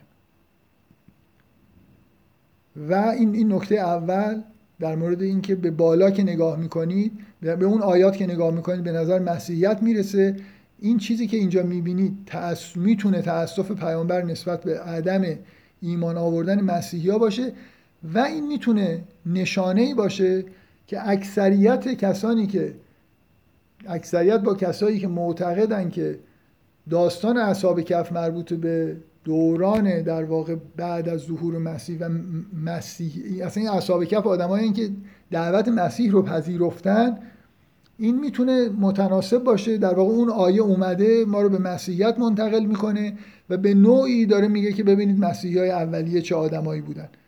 توحید خالص داشتن خود اصحاب کف نمونه مسیحی، مسیحیان اولیه هستن قبل از اینکه انحراف اتخاذ ولد در واقع به وجود بیاد. بنابراین اون تذکر نسبت به مسیحیت قبل از یه داستانی که به احتمال بسیار زیاد مربوط به حالا همون کسانیه که معروف به خواب رفتگان افسوس هستن یا حالا هر جای دیگه ای که ما نمی‌خوایم بحث تاریخی بکنیم ولی مشهور اینه که مربوط به قرن یکی دو قرن بعد از ظهور مسیح داستان اصحاب کف برای اون می‌تونه یه مقدمه برای داستان اصحاب کف باشه و متناسب با این آیه‌ای که پیامبر رو میگه فلعلک باخ اون نفس که علی آثاره. بعد دقت بکنید که پیامبر بعد از داستان اصحاب کف یه آیه هست که یه چیزی یه خورده عجیبی در واقع میگه که شاید اینجوری بتونیم بفهمیم یعنی چی. در مورد لعلک باخ اون نفسک علی آثارهم انگار یه توضیحی بعدش هست. وقتی میگه واسبر نفسک مع الذین یدعون ربهم بالغدات والعشی یریدون وجهه ولا تعد عیناک انهم ترید و زینت الحیات دنیا در واقع این اتاب نسبت به پیامبر که اینقدر به اونا فکر نکن به این اطراف خودت اینایی که ایمان آوردن فکر بکن اینایی که همین الان یدعون ربهم بالغدات و العشی یریدون وجهه. این اتاب که یه خورده عجیبه که به پیغمبر میگه که تورید و زینت الحیات دنیا. یعنی چی؟ یعنی این لعلک باخ اون نفسه که علا آثارهم به دلیل تورید و زینت الحیات دنیا بوده. چون این یه جوری ادامه اون آیه است دیگه. فلعلک باخ اون نفسک بعد از اینکه داستان تموم میشه میگه وصبر اصلا انگار ادامه همینه. وصبر نفسک من الذین یدونه ربهم. علتش زینت الحیات دنیا اینجا معنیش توجه به کمیت و اکثر نفرانی نیست. یعنی اینجوری نیست که پیامبر بالاخره ناخداگاه شاید این تمایل در وجودش هست که تعداد آدمای بیشتری به ایمان بیارن. مسیحی مؤمن بشن یه انفجاری انگار صورت می‌گیره در دنیا و همه مؤمن میشن. بالاخره پیامبر کارش دعوت مردمه و دوست داره که مردم ایمان بیارن. لم یؤمنو به هازل حدیث اسفا اینکه مردم دارن به حق خوانده میشن و ایمان نمیارن. اینکه این چه ربطی به زینت الحیات دنیا داره؟ این یه جور توجه به کسرت نفراته در حالی که مثل اینکه این آیه داره میگه که به کیفیت توجه کن همینایی که اطرافت هستن آدمای خیلی با کیفیتی هستن. بالاخره یه اعتابی هست. شما یا باید بگید تولید و زینت حیات دنیا یعنی مثلا خود به تعبیر بعضی یا خدای نکرده که مشرکین پولدارای قریش مثلا خدا فکر می‌کرد که اینا ایمان بیارن. که حالا نه اینکه خودش به زینت حیات دنیا برسه من نمی‌دونم چه جوری تعبیر می‌کنم واقعا تفاصیل الان یادم نیست در تعبیر. چون یه خورده عجیبه دیگه بالاخره یکی از چیزهایی که ما باید بفهمیم اینه که چه جوری به مسئله وصبر نفسه که مع الذین یدعونه رو به تولید و زینت الحیات دنیا میرسونه. مثل اینکه به پیامبر داره یه اتهامی که یه گرایشی به زینت حیات این زینت حیات دنیا چیه؟ خب من میگم که اگه از اول اینجوری فهمیده باشیم که اونا مسیحیان اینا این لعلک باخ اون نفسک در مورد عدم ایمان آوردن آنهاست علا آثارهم. این هم مناسبت پیدا می‌کنه این نگاه با داستان اصحاب کف همین که این آیه‌ای که بعدش هست اینجوری توجیه میشه که اینجا پیامبر به انگار یه چیز دنیایی داره توجه می‌کنه. اینکه تعداد افرادی که ایمان میارن مهمه. برای من و شما مهمه و یه جوری بالاخره این اتاب در مورد پیغمبر وجود داره که به این اصلا انگار نباید توجه بکنی که چند نفر الان ایمان آوردن. شما بعدها دیدید که تعداد زیاد که ایمان آوردن چه فجایعی به بار اومد. یدخلون فی دین الله اگه از همون سال اول اتفاق میافتاد شاید چندان اتفاق مثبتی هم محسوب نمی‌شد. همون بهتر که سالهای آخر اتفاق افتاد. خب بعد یه آیه میاد که این خیلی جالبه. بعد از فلعلک باخ اون نفسک. چون اولا این در واقع آیه بعدی که میاد انا جعلنا ما علی الارض زینت لها لنبلوهم ایهم احسن و عملا. به نوعی مثل همینی که در ادامه این آیه است که میگه فلعلک باخ اون نفسک. چرا؟ بعدا اتاب اینه که تولید زینت الحیات دنیا. اینجا در واقع بلا فاصله بعد از این آیه میگه انا جعلنا ما علی الارض زینت الله مثل اینکه در ادامه همون آیه داره میگه که این مسئله مثلا کسره حالا هر چیزی که هست که باعث شده فلعلک باخ اون نفسک انا جعلنا ما علی الارض زینت الله لنبلوهم ایهم احسن عملو. ببخشید من این نکته بگم اونم اینه که من خودم همیشه این آیه رو حالا همیشه منظورم اینه که اولین بارایی که لاقل سوره کهف رو خوندم قبل از اینکه خیلی بررسی بکنم سوره کهف رو خیلی این آیه رو فلعلک باخ اون نفسک علی آثارهم و مثبت میخوندم. یعنی اینکه پیامبر خیلی مهربانه و دوست داره که همه مؤمن بیارن طوری که از تأسف مثلا جان خودش رو انگار داره از دست میده. ولی بعدا که با دقت بیشتر خوندم یه رگه از به اصطلاح اتابم درش دیدم. و الانم فکر می‌کنم همینجوریه. به هیچ وجه معنیش این نیست که اون چیزی که ما می‌فهمیم که اینجا پیامبر از شدت محبت به مردمه. یعنی برای چی پیامبر می‌خواد که اینا ایمان بیارن. برای خودش چیزی نمی‌خواد. اون زینت الحیات دنیا اینه که در واقع اگه اتابی هست اینه که کسرت برای پیغمبر اکثریت مردم ایمان آوردن. این یه جوری برای مردم مهمه که حتی از این هم داره نهی میشه. ولی اینکه چرا پیامبر اینو می‌خواد قطعا همون نکته مثبتیه که پیامبر عاشق مردمه. دوست داره مردم رو نجات حالا که مبعوث شده حالا که قرار مردم رو دعوت بکنه دوست داره همه ایمان بیارن. برای خاطر اینکه می‌دونه نجات مردم کوچکترین چیزی اگه یه نفر بگه اینجا مثلا زینت الحیات دنیا خدای نکرده اینه که پیغمبر برای خودش چیزی می‌خواد. این کاملا اشتباس اتاب اینه که توجه به کسرت نفرات و کمیت نکن به کیفیت توجه کن کیفیت مهمتر. یعنی خداوند اگه بخواد مثلا همه دین رو در دنیا در همه جای جهان پخش می‌کنه و اینا. می‌خوام بگم یه بار این حرف من اولا باعث نشه اینکه این در این اتابی هست که اون حس محبت و مهربانی و رحمت للعالمین بودن پیغمبر براتون کمرنگ بشه. از یه طرف این حس رو نکنید که این کاملا این این آیه به نظر من زمین چینیه برای اینکه بعدا اون آیه واسبر نفسک بیاد و اون اتاب تولید و زینت حیات دنیا رو هم داشته باشیم. یک چیزی اینجا یه اتابی بالاخره وجود داره. من امیدوارم که بدون که اون حس اولیه مربوط به مهر و محبت پیامبر نسبت به مردم و رحمت للعالمین بودنش رو به هم بزنم این نکته رو بگم که اینجا از اینجا اون اتاب شروع شده به این نشانی که بلافاصله بعد از آیه میگه انا جعلنا ما علی الارض زینت الله لنبلوهم ایهم احسن و عملا. این آیه و آیه بعد و انا لجائلون ما علیها سعیدن جروزا خیلی خیلی جالبه که اینا یه جوری مثل ابسترکت مثل داستان دومن. و اگر من و شما بودیم بلا فاصله بعد از این دوتا آیه اون داستان رو می آوردیم دیگه. اون داستان اصلا داره همین دوتا آیه رو به صورت یه مثل بیان می‌کنه.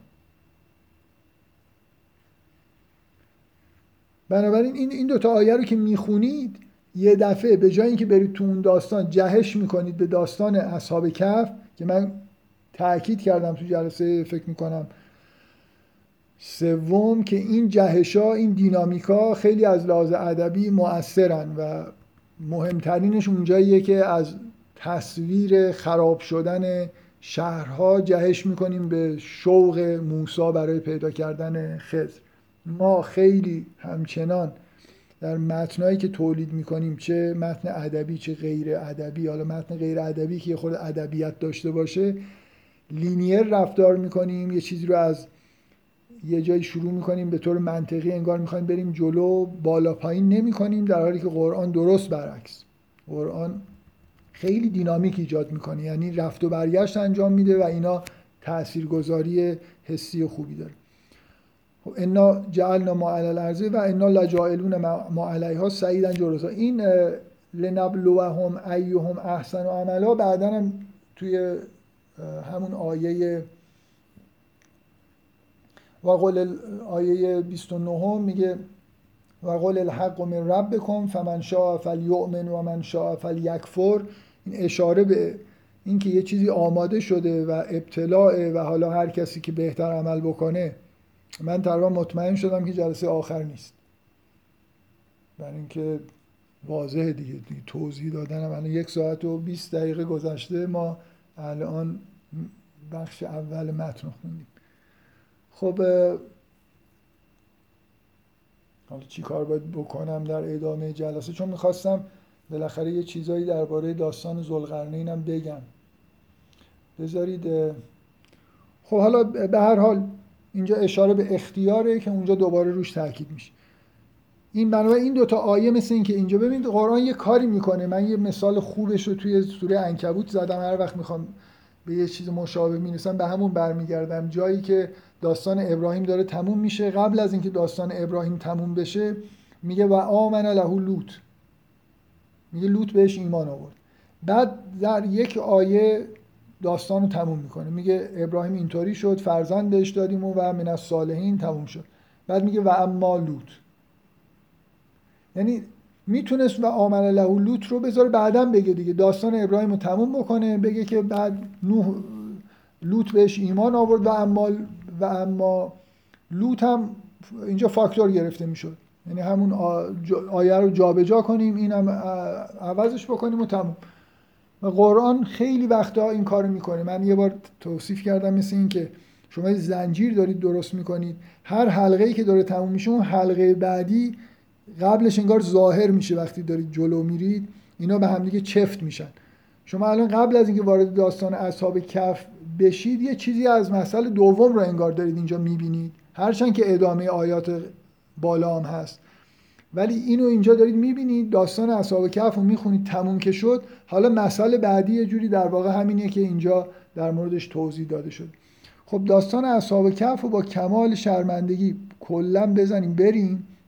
چون متنا رو می‌خوایم بخونیم. و بریم سراغ همین آیه‌ای که الان در موردش صحبت کردیم که از اینجا شروع میشه دیگه.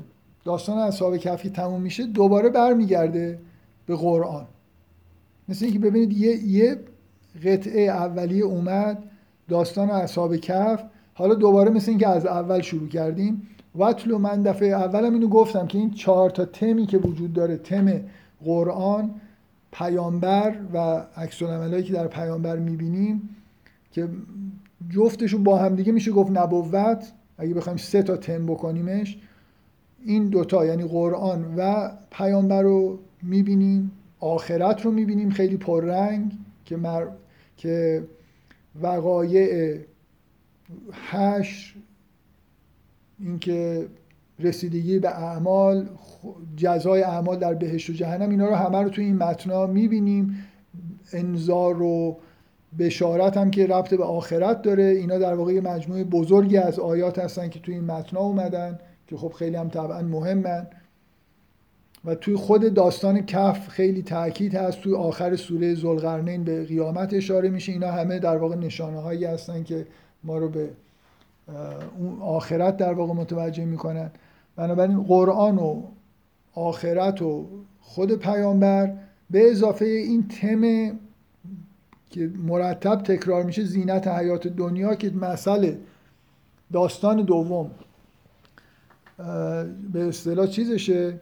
داستانی که خیلی مفصل در واقع داره اینو به طور دراماتیک بیان می‌کنه که زینت حیات دنیا یعنی چی؟ وقتی که وابسته بشید بهش چه اتفاقی میفته چه جوری جوره رشدتون گرفته میشه و این حرفا که تم خیلی مهمی در واقع توی سوره هست. حداقل یکی از چهار داستان به نوعی بیان شرک و عقب افتادگی و جلوگیری از رشد به وسیله جذب شدن توی زینت حیات دنیا هست. بعد از اینکه داستان مثل داستان دوم تموم میشم یه تمثیله که مثل الحیات دنیا هم وجود داره که اونم در واقع جزو همین تم باید محسوب بکنیم. این این چهار تا تم رو شما در واقع مرتب الان دوباره برگشتیم به تم قرآن. من به شدت تاکیدم اینه که این تم قرآن با همون مفهومی که قرآنی که در واقع ولایت رو به ما میده قرآنی که به ما رشد میده اینو خیلی خیلی در واقع به طور اختصاصی توی این سوره باید بهش دقت بکنید میگه وصل اوهی الیک من کتاب رب لا مبدل لکلماتی ولن تجد من دونه ملتحدا. بلا فاصله بعد از اینکه حرف از کتاب و آیات الهی میشه میگه که به غیر از خداوند من دونهی ملتحدا نیست. من دونهی یعنی من دون الله ولی یه طوری گفته شده انگار که پناهگاه چون واقعا ما پناهگاهمون برای پناه بردن به خدا باید پناه ببریم به قرآن. اگه قبل از شبای قدر بود اینو ربطش می‌دادن به اینکه قرآن باید سر بگیریم برای اینکه قرآن سر گرفتن یه حس پناه بردن به قرآن داره. ولی خب چون دیر شده دیگه نمیگم. واصبر نفسک مع الذین یدعون ربهم بالغدات والعشی یریدون وجهه ولا تعد عیناک انهم ترید زینت الحیات دنیا ولا تطع من اغفلنا قلبه عن ذکرنا و تبع هواه و کان امره فروتا من به نظرم الان معلومه دیگه این آیه ادامه همون آیه است داره اونو شرح میده و دعوت می‌کنه. همین چیزایی که الان گفتم فکر کنم تکرار نکنم بهتره. میگه و بگو و قل الحق من ربکم فمن شاء فالیوم و من شاء فلیکفر انا اعتدنا للظالمین نارن که وارد اون انذار و بشارتی که اول سوره گفته بود که لیونزر بعثا شدیدن اینجا باز میشه که اون بعث شدید چیه اجرا حسنا چیه و یه واژه احسن عملا آخر آیه سی میاد که برمیگردونه به اینکه لنبلوکم احسن عملا یاد اون بیافتید اینجا این جهنم و بهشت رو می‌بینه که من تاکیدم اینه که اولا در ابتدای آیات اول سوره بعث شدید اول اومده بعد اجر حسن اومده اینجا به همون ترتیب اومده و شاید از لحاظ دراماتیک مهمتر این که این جنت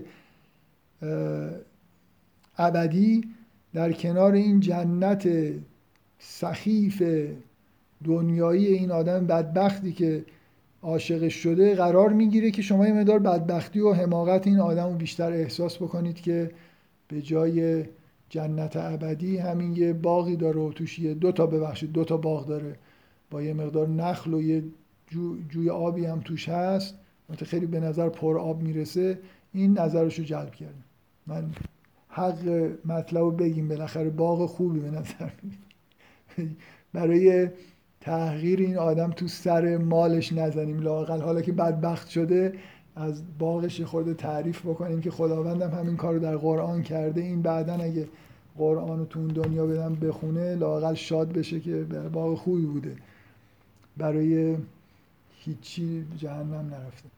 خب بعد به نظرم داستانه رو دوباره نخونیم. هرچند من واقعا یه بار خدای نکرده اینجوری نیست تو اصحاب کف و مسئل و اینا. بذارید من یه چیزی در مورد این مسئل بگم.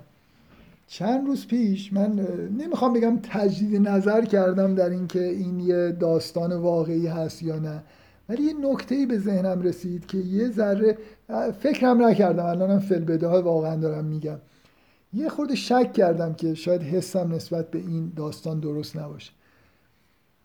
حالا چون وقت نیست نمیگم چه جوری شد که به این فکر افتادم. ولی یه لحظه احساس کردم که علت فکر کنم توی جلساتم گفتم که علت اصلی که من احساس می‌کنم که این واقعی نیست چیه؟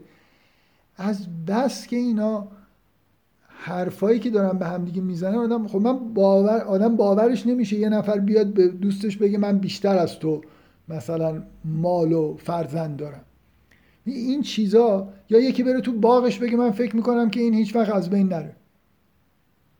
اینقدر شفاف و واضح داره این حرفا زده میشه که آدم احساس می‌کنه که این لب مثل مثل مثل و حکایت اینجوریه که لب کلامی. حالا نه اینکه واقعا این رفت به دوستش مثلا یه همچین حرف احمقانه ای زد که انا اکثر و منک مالا و اعز و نفرا.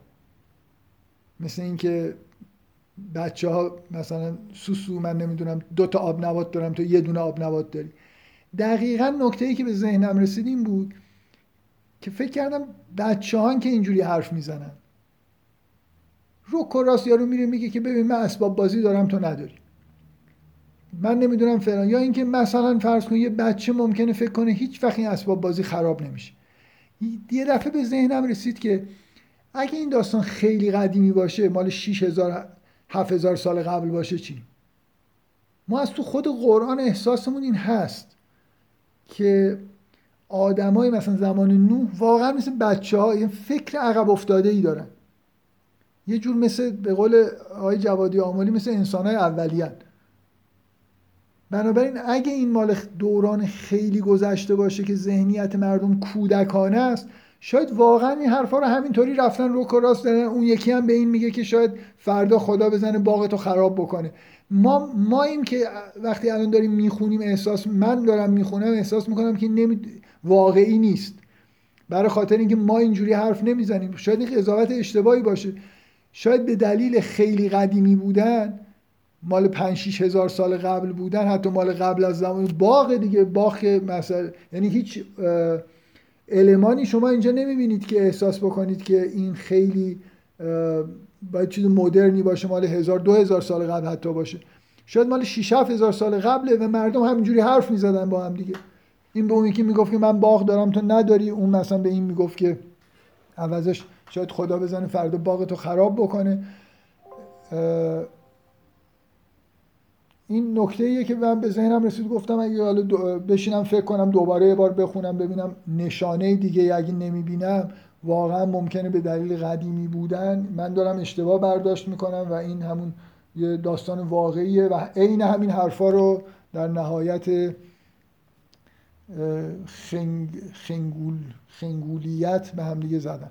خب بریم سراغ متن بعدی که از همه طولانی تره و یا نریم من نمی‌دونم چه کار بکنیم. درباره یه،, یه چیزی.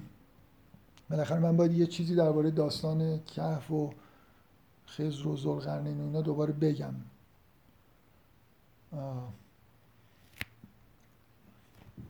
داستان که تموم میشه اون مسئله حیات دنیا میاد که این دیگه واقعا شرح نداره این مثل بیان یه خورده فلسفی تر محتوایی که تو خود داستان وجود داشت و المال و البنون زینت الحیات دنیا. شرح اینه که زینت حیات دنیا چیه؟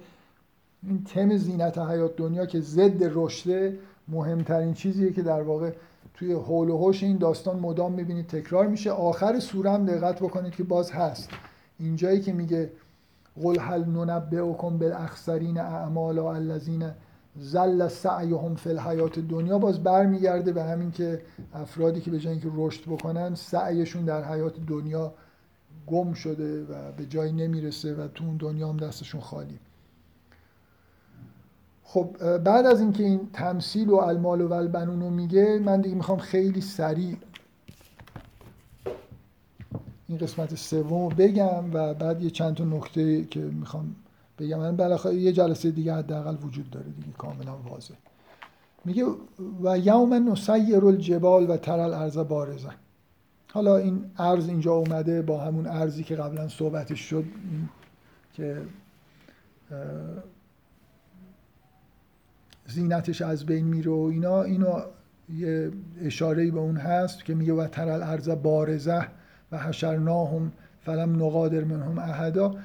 تصویری که اینجا هست تا قبل از و از قلنا للملائکت اسجدوا آدم تصویر در واقع حشر این آدما و عرضه شدن بر خداوند و اینکه اینا اعمال خودشون رو می‌بینن. این چیزیه که در واقع توی این قسمت شما می‌بینید.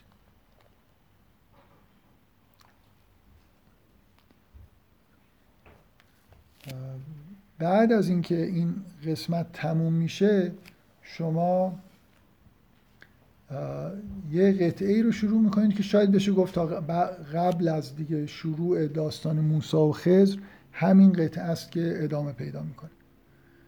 میگه و حرف از این می‌زنه که غیر از ولایت خداوند ولایت شیطانه و بعد منتقل میشه به همین که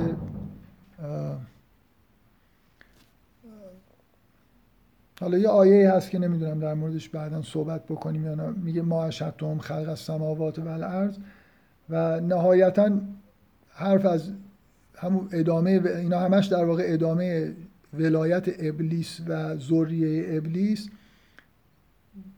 که اینا اینا رو شاهد نگرفتیم در زمان خلقشون و این حرفها و یوم یقول نادو شرکای الذین زعم زعمتم درباره. اینایی که دنبال ابلیس و ولایت ابلیس رو پذیرفتن شرکایی در واقع قرار دادن که اجابتشون نمی‌کنن و مجرمین به نار میرن و این قطعه از همینجا تا اینجا اگه تموم بشه بعدش اون قطعه که من دفعه قبل بهش رسیدم و اشاره کردم دیگه. ولقد صرف نافی هازل این مثل اینه که داریم منتقل میشیم مثل مقدمه برای داستان موسا و خز هم از نظر احساسی که سقوط کنیم تا جایی که و تلک القرا اهلکنا لما ظلمو رو بخونیم. همین که از اینجا در واقع شروع بکنیم که قرآن اون کاری رو که خزر بعدا خواهیم دید که انجام میده رو برای ما انجام میده.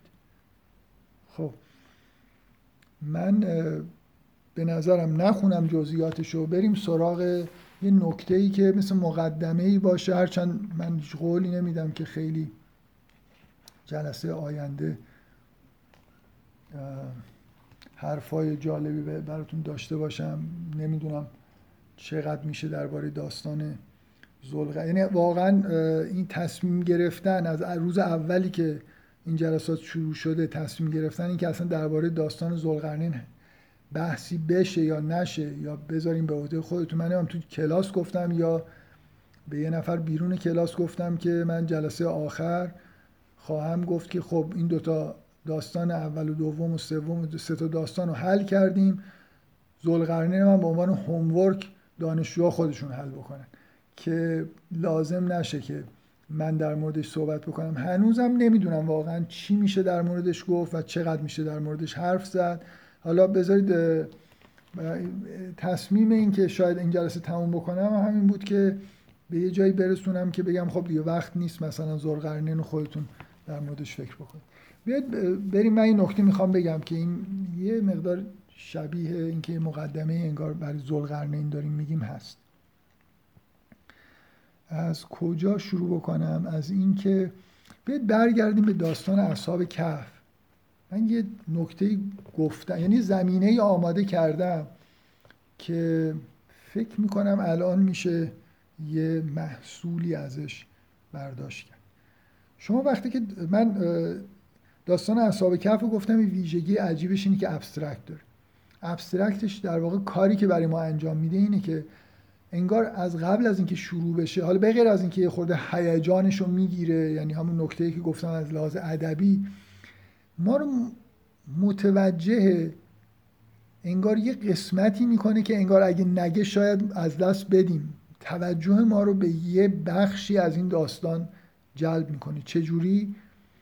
جایی که توی همون مقدمه میگه ثم بعثناهم لنعلم ای الحزبین احسا لما لبسو امدا این ابسترکت اینه.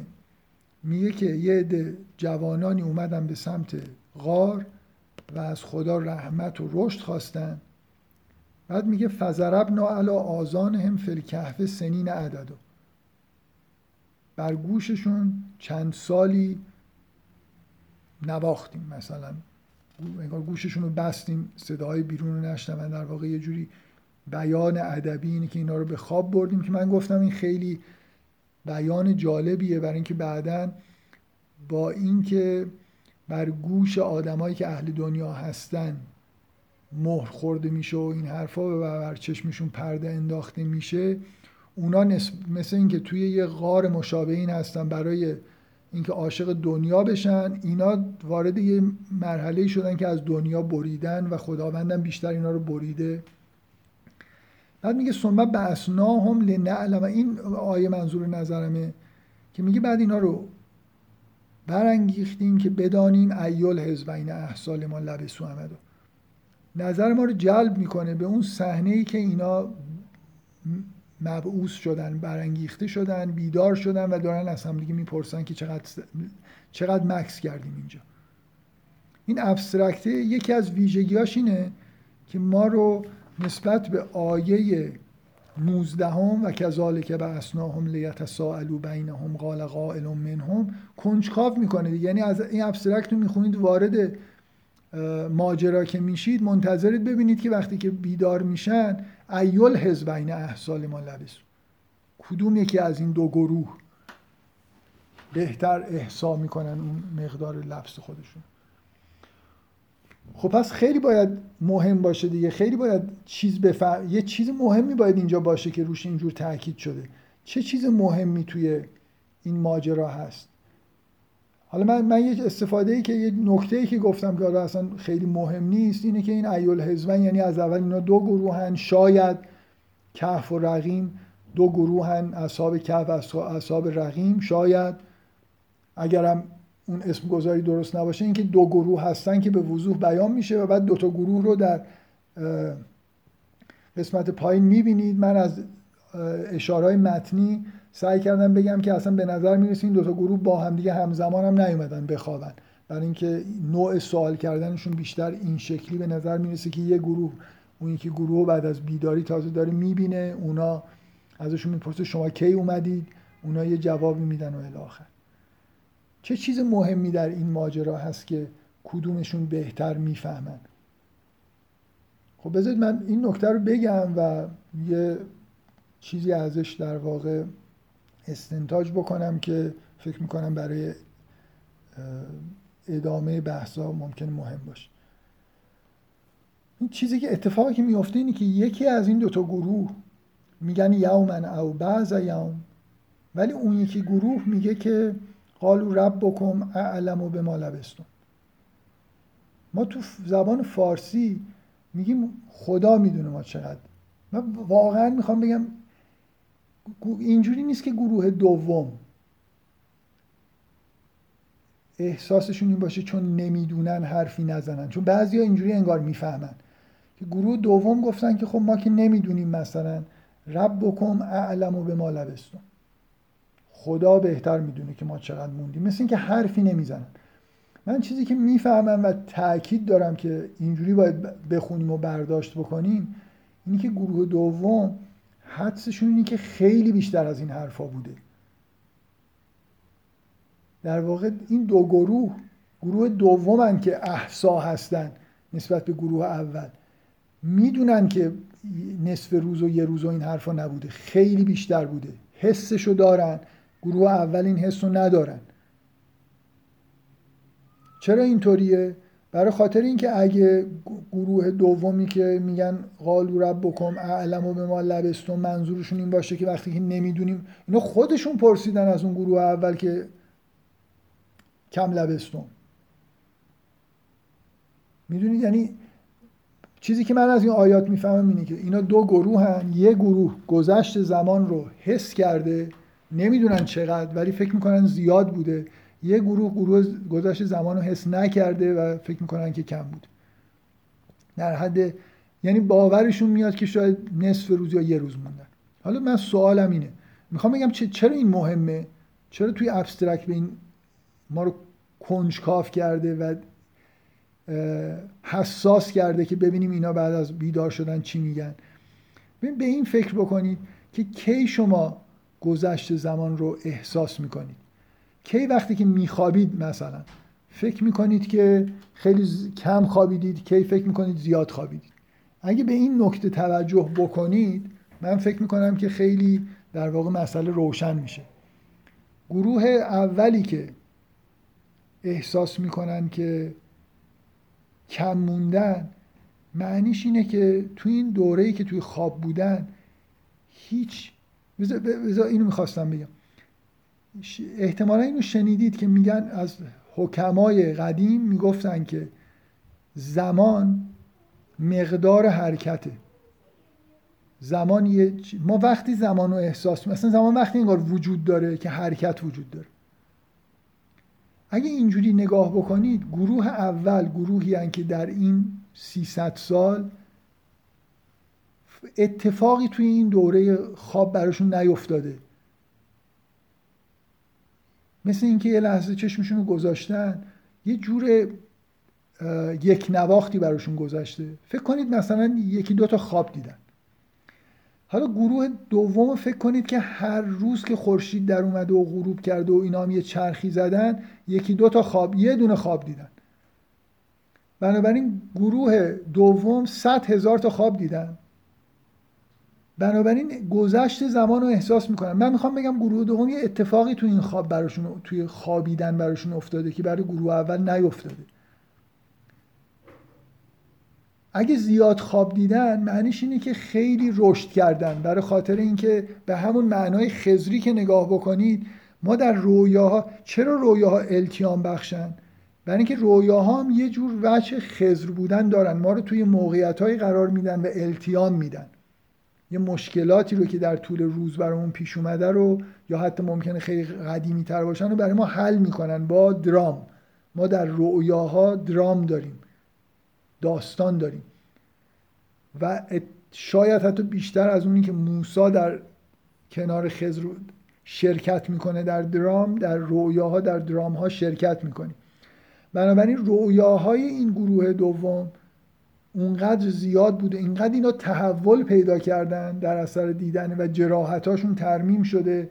واقعا وقتی که به دنیا برگشتن بعد از 300 خورده سال این گروه انگار عین بچه‌ای که متولد شده پاک پاک هستن و آماده در واقع رشد هستن. و اصلا خودش در واقع یه رشدیه دیگه اینکه شما مگه نمی‌خوایم به توحید برسیم.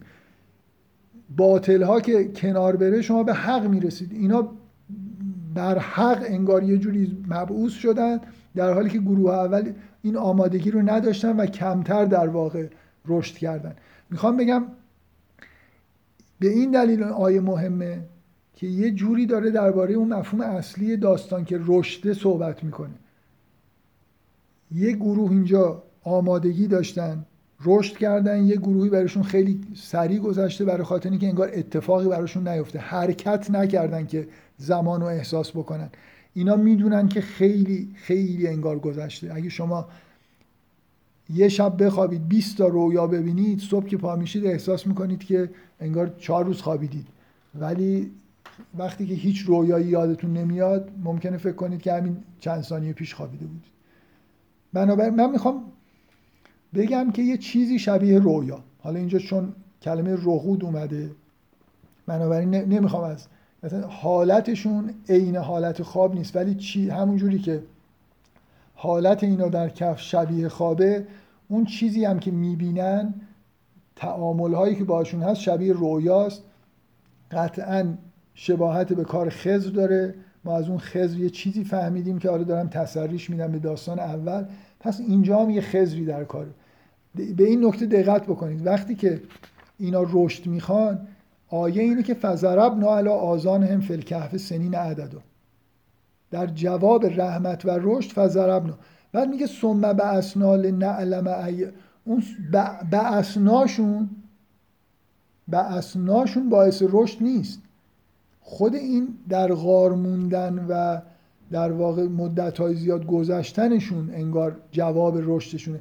اینا وقتی که بیدار میشن یه حالت ریست شدن دارن که میشه به این گفت که رشد کردن. به همون به همون معنایی که موسی این اتفاق براش افتاده. من نکته که می‌خوام بگم اینه که شباهتی بین این داستان با داستان موسی و خز از نظر این مفهوم رشد هست.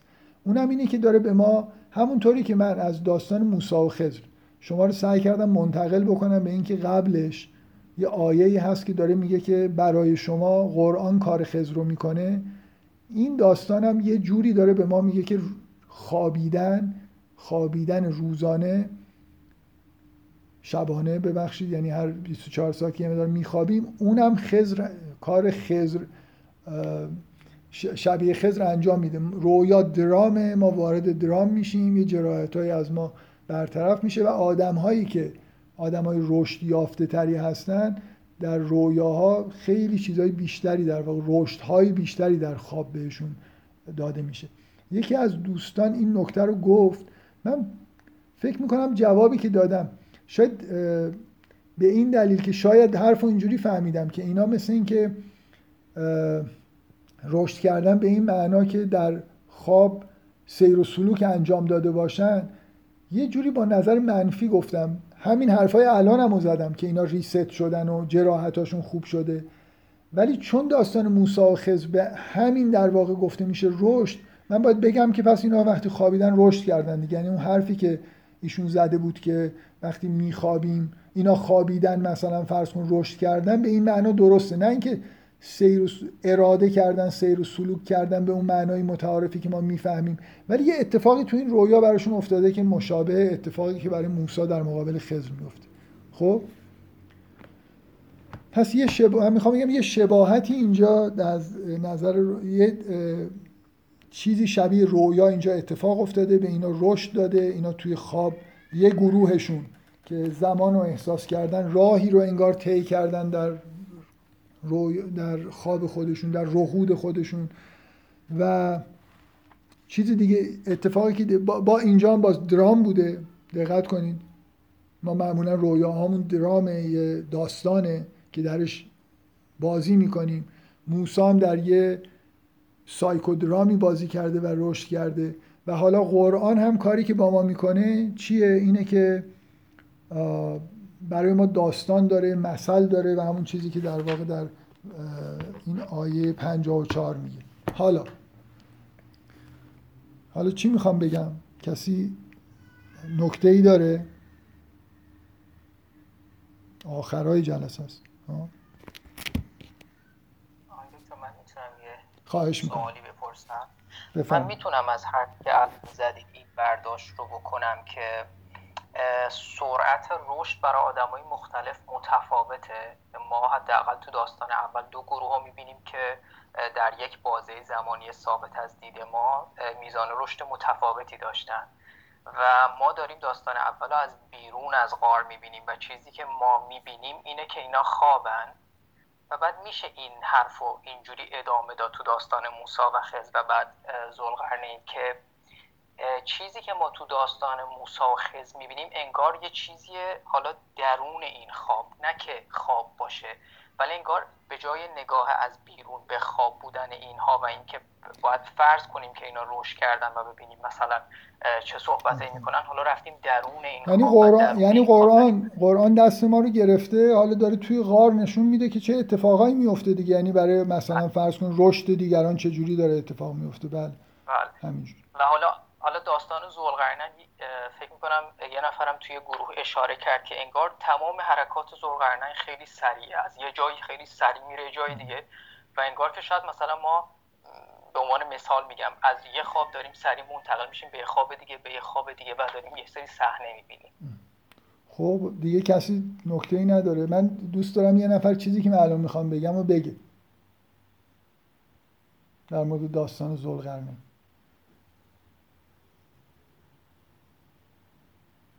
هیچکی نمی‌خواد چیزی بگه.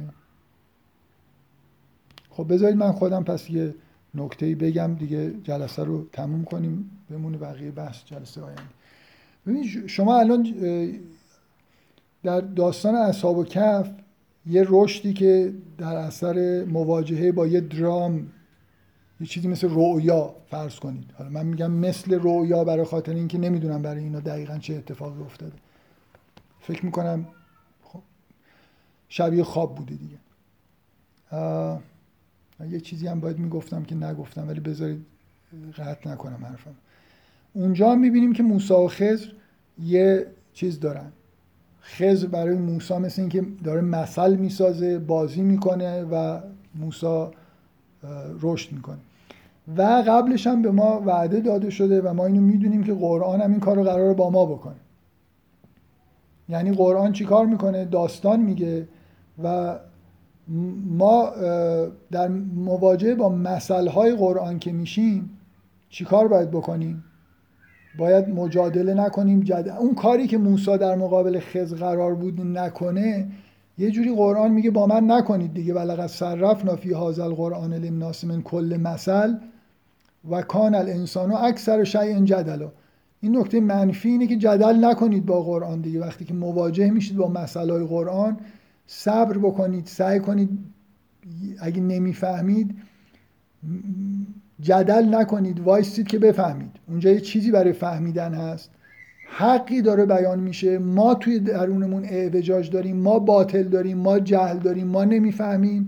بنابراین اون چیزی که اونجا هست به نظر ما مجادله آمیز بلا فاصله اعتراض می‌کنیم سوال می‌پرسیم چرا اینجوری اعتراض داریم.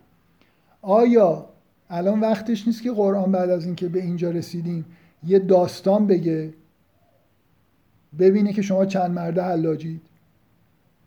یعنی وارد یه داستانی بشیم که خیلی سوال برانگیز باشه. ببینیم این همه این چیزایی که گفته شد اینکه قرآن خزر شماست اینکه قرآن مثل می‌زنه.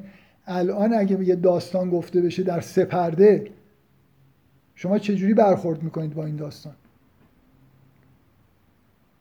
گوش می‌دید و اگه نفهمیدید سکوت می‌کنید یا می‌پرسید که این خورشید چرا رفت توی اونجا؟ اینا نمی‌دونم کیا بودن. این دیواره کجاست؟ حالا چیکار بکنم؟ یا عجوج مجوج دیگه کیان؟ ما این کار دوم رو می‌کنیم مثل از بدتر از موسا. همین الان به ما گفته شده. همین الان داستان موسا و خضر رو خوندید. و دیدید که موسا در مقابل موقعیت هایی که قرار می‌گیره مسئله هایی که خضر می‌سازه شکیبایی نداره. اینا برای رشدشه. اینم می‌دونه برای رشدشه ولی نمی‌تونه جلو خودشو بگیره. پشتش یه داستانی اومده که فکر می‌کنم صدای همه رو در میاره. یعنی هم هر کی داستان زلقرنین رو بخونه احتمالا در این موقعیت قرار می‌گیره که در هر سه پرده احساس می‌کنه که این دیگه چه حرفیه. اصلا مغرب و شمس کجاست؟ خورشید مگه میره توی چشمه گلالود؟ این قوم کیان؟ این برای چی می‌خواد اینا رو عذاب؟ چند تا سوال به ذهنتون می‌رسه وقتی که دارید داستان موسی و خضر داستان ذوالقرنین رو می‌خونید؟ جدل می‌کنیم با داستان ذوالقرنین و داستان ذوالقرنین کارش همینه اینجا توی این سوره. می‌خوام بگم از لحاظ فنی شما در واقع این غیر از اون سیر از ابتدای دهانه غار به انتها نکته ای که در مورد داستان ذوالقرنین هست اینی که من اون جلسه اول گفتم هیچ توضیحی دیگه داده نمیشه و به شدت سوال برانگیزه و این آزمون شماست که آیا بعد از خوندن داستان موسی و خز در مقابل این داستان چجوری عکس عمل نشون می‌دید؟ باعث رشدتون میشه یا نمیشه؟ چقدر اعتراض می‌کنید؟ هر چقدر. بیشتر مکس بکنید دیرتر داد بزنید عمیقتر در واقع در شما اثر می‌کنه. چی, چی می‌خوام بگم؟ می‌خوام بگم که این مثل اون حرفیه که من در مورد ماجرای آفرینش می‌زنم. میگم که این خیلی مهمه که در ابتدای داستان آفرینش ملائکه اعتراض می‌کنن. به مسئله آفرینش و بروز شر. بنابراین معلوم میشه که آگاهی وجود داره نسبت به مسئله شر. یعنی در واقع خداوند داره به ما میگه من می‌دونستم ملائکه هم می‌دونستن که این خلقت این آدم منجر به شر میشه. یه چیزی هست که باعث میشه که ارزشش رو پیدا بکنه و این کار انجام شده. من می‌خوام شما رو توجه به این نکته بدم که عجیب و غریب بودن سوال برانگیز بودن داستان زلقرنین تعمدیه. یعنی اصلا کارش تو این سوره اینه که طوری روایت بشه چیزایی توش بیاد که ما در موقعیت موسی در مقابل خزر قرار بگیریم و سوال بکنیم و شاید از هدایتی که درش هست محروم بشیم. برای خاطر اینکه یاد بگیریم که در مقابل قرآنی که مثل می‌زنه چجوری رفتار بکنیم. برای اینکه راه رشد اینه که مسئله قرآن رو اجازه بدیم که در ما رسوخ بکنن و حالا سختترین داستان قرآن اینجا اومده. برای اینکه این همه به ما گفتن که همین الان به ما گفتن سوال نکن دیگه. جاش اینجا بود دیگه. کجا می‌خواستن بگن؟ اصلا از اول زمینه آماده شده که آقا جدل نکنید با مسئله قرآن. مثل اینکه نگاه کنید ببینید موسی و خضر ماجراش چی بود. همین الان شما میگه این عجب موسی آدم فلانیه اینا این اعتراض می‌کرد و اینا. خودت بعدش داستانشو می‌خونی. خود منم. من نمیگم فقط شما. همین الان در حالی که دارید انتقاد می‌کنید که این موسی چقدر بی صبر بود داستان زلخرنین پشتش می‌خونید میگید این دیگه چه داستانی؟ و این حالا مقدمه من بود که شاید جلسه بعد واقعا نمی‌دونم چی ادامه باید بدم. من توان عادی سازی داستان زلقرنین رو ندارم. حالا از الان بهتون اعلام بکنم. بسیار خوب. انشالله اگه سوالی نیست چون دیگه دو ساعت تموم شده جلسه یه جلسه دیگه انشالله داشته باشیم. یه سوالی بپرسم. بفرمایید. این آیه و انظر همین که میگه که فرزند می‌گیرن نمی‌تونه اینطوری باشه که اینجا این آدما همشون یه جورایی آدمای سطح بالایی و احتمال داره آدم مثلا اینا رو اشتباهی مثلا فرزند خدا حساب بکنن و یه انذاری اونطوری داده بشه و اینا. نمی‌تونه به اون اشاره بکنه؟ به نظر من نه. برای خاطر اینکه حرف از قال و تخذ الله و ولده. یعنی به آدمای خاصی که الان این کارو کردن داره اشاره می‌کنه. در ضمن حرفی که می‌زنید کلا درسته ولی اینکه اینجا خیلی به این نکته بخوایم بپردازیم من خیلی حسم این نیست. به نظرم اشاره به مسیحیاییه که گفتند اتخذ الله و ولدا. گفتن این حرف در مورد مسیح گفتن. حالا خیلی فضای سوره اینجوری به این سمت نیست به نظر من ولی حرفتون به طور کل درسته که آدمای این شکلی همونایی هستن که بعدا مردم در موردشون به اشتباه میفتن دیگه نکته ای نیست؟ ممنون. خواهش. من یه نکته بگم که قرار بود بین سوره کهف و سوره اسراء و سوره مریم هم ارتباطاشو من الان تو یادداشتام نوشته بودم ولی خب نرسیدیم به جایی که خاتمه جلسه باشه. به سوره مریم واضحه دیگه. سوره مریم چی دیگه می‌خواید؟ اینجا درباره ولایت الهی اونجا هم در مورد ولایت اصلا یعنی اینکه دوتا به هم چسبیدن که بدیهیه.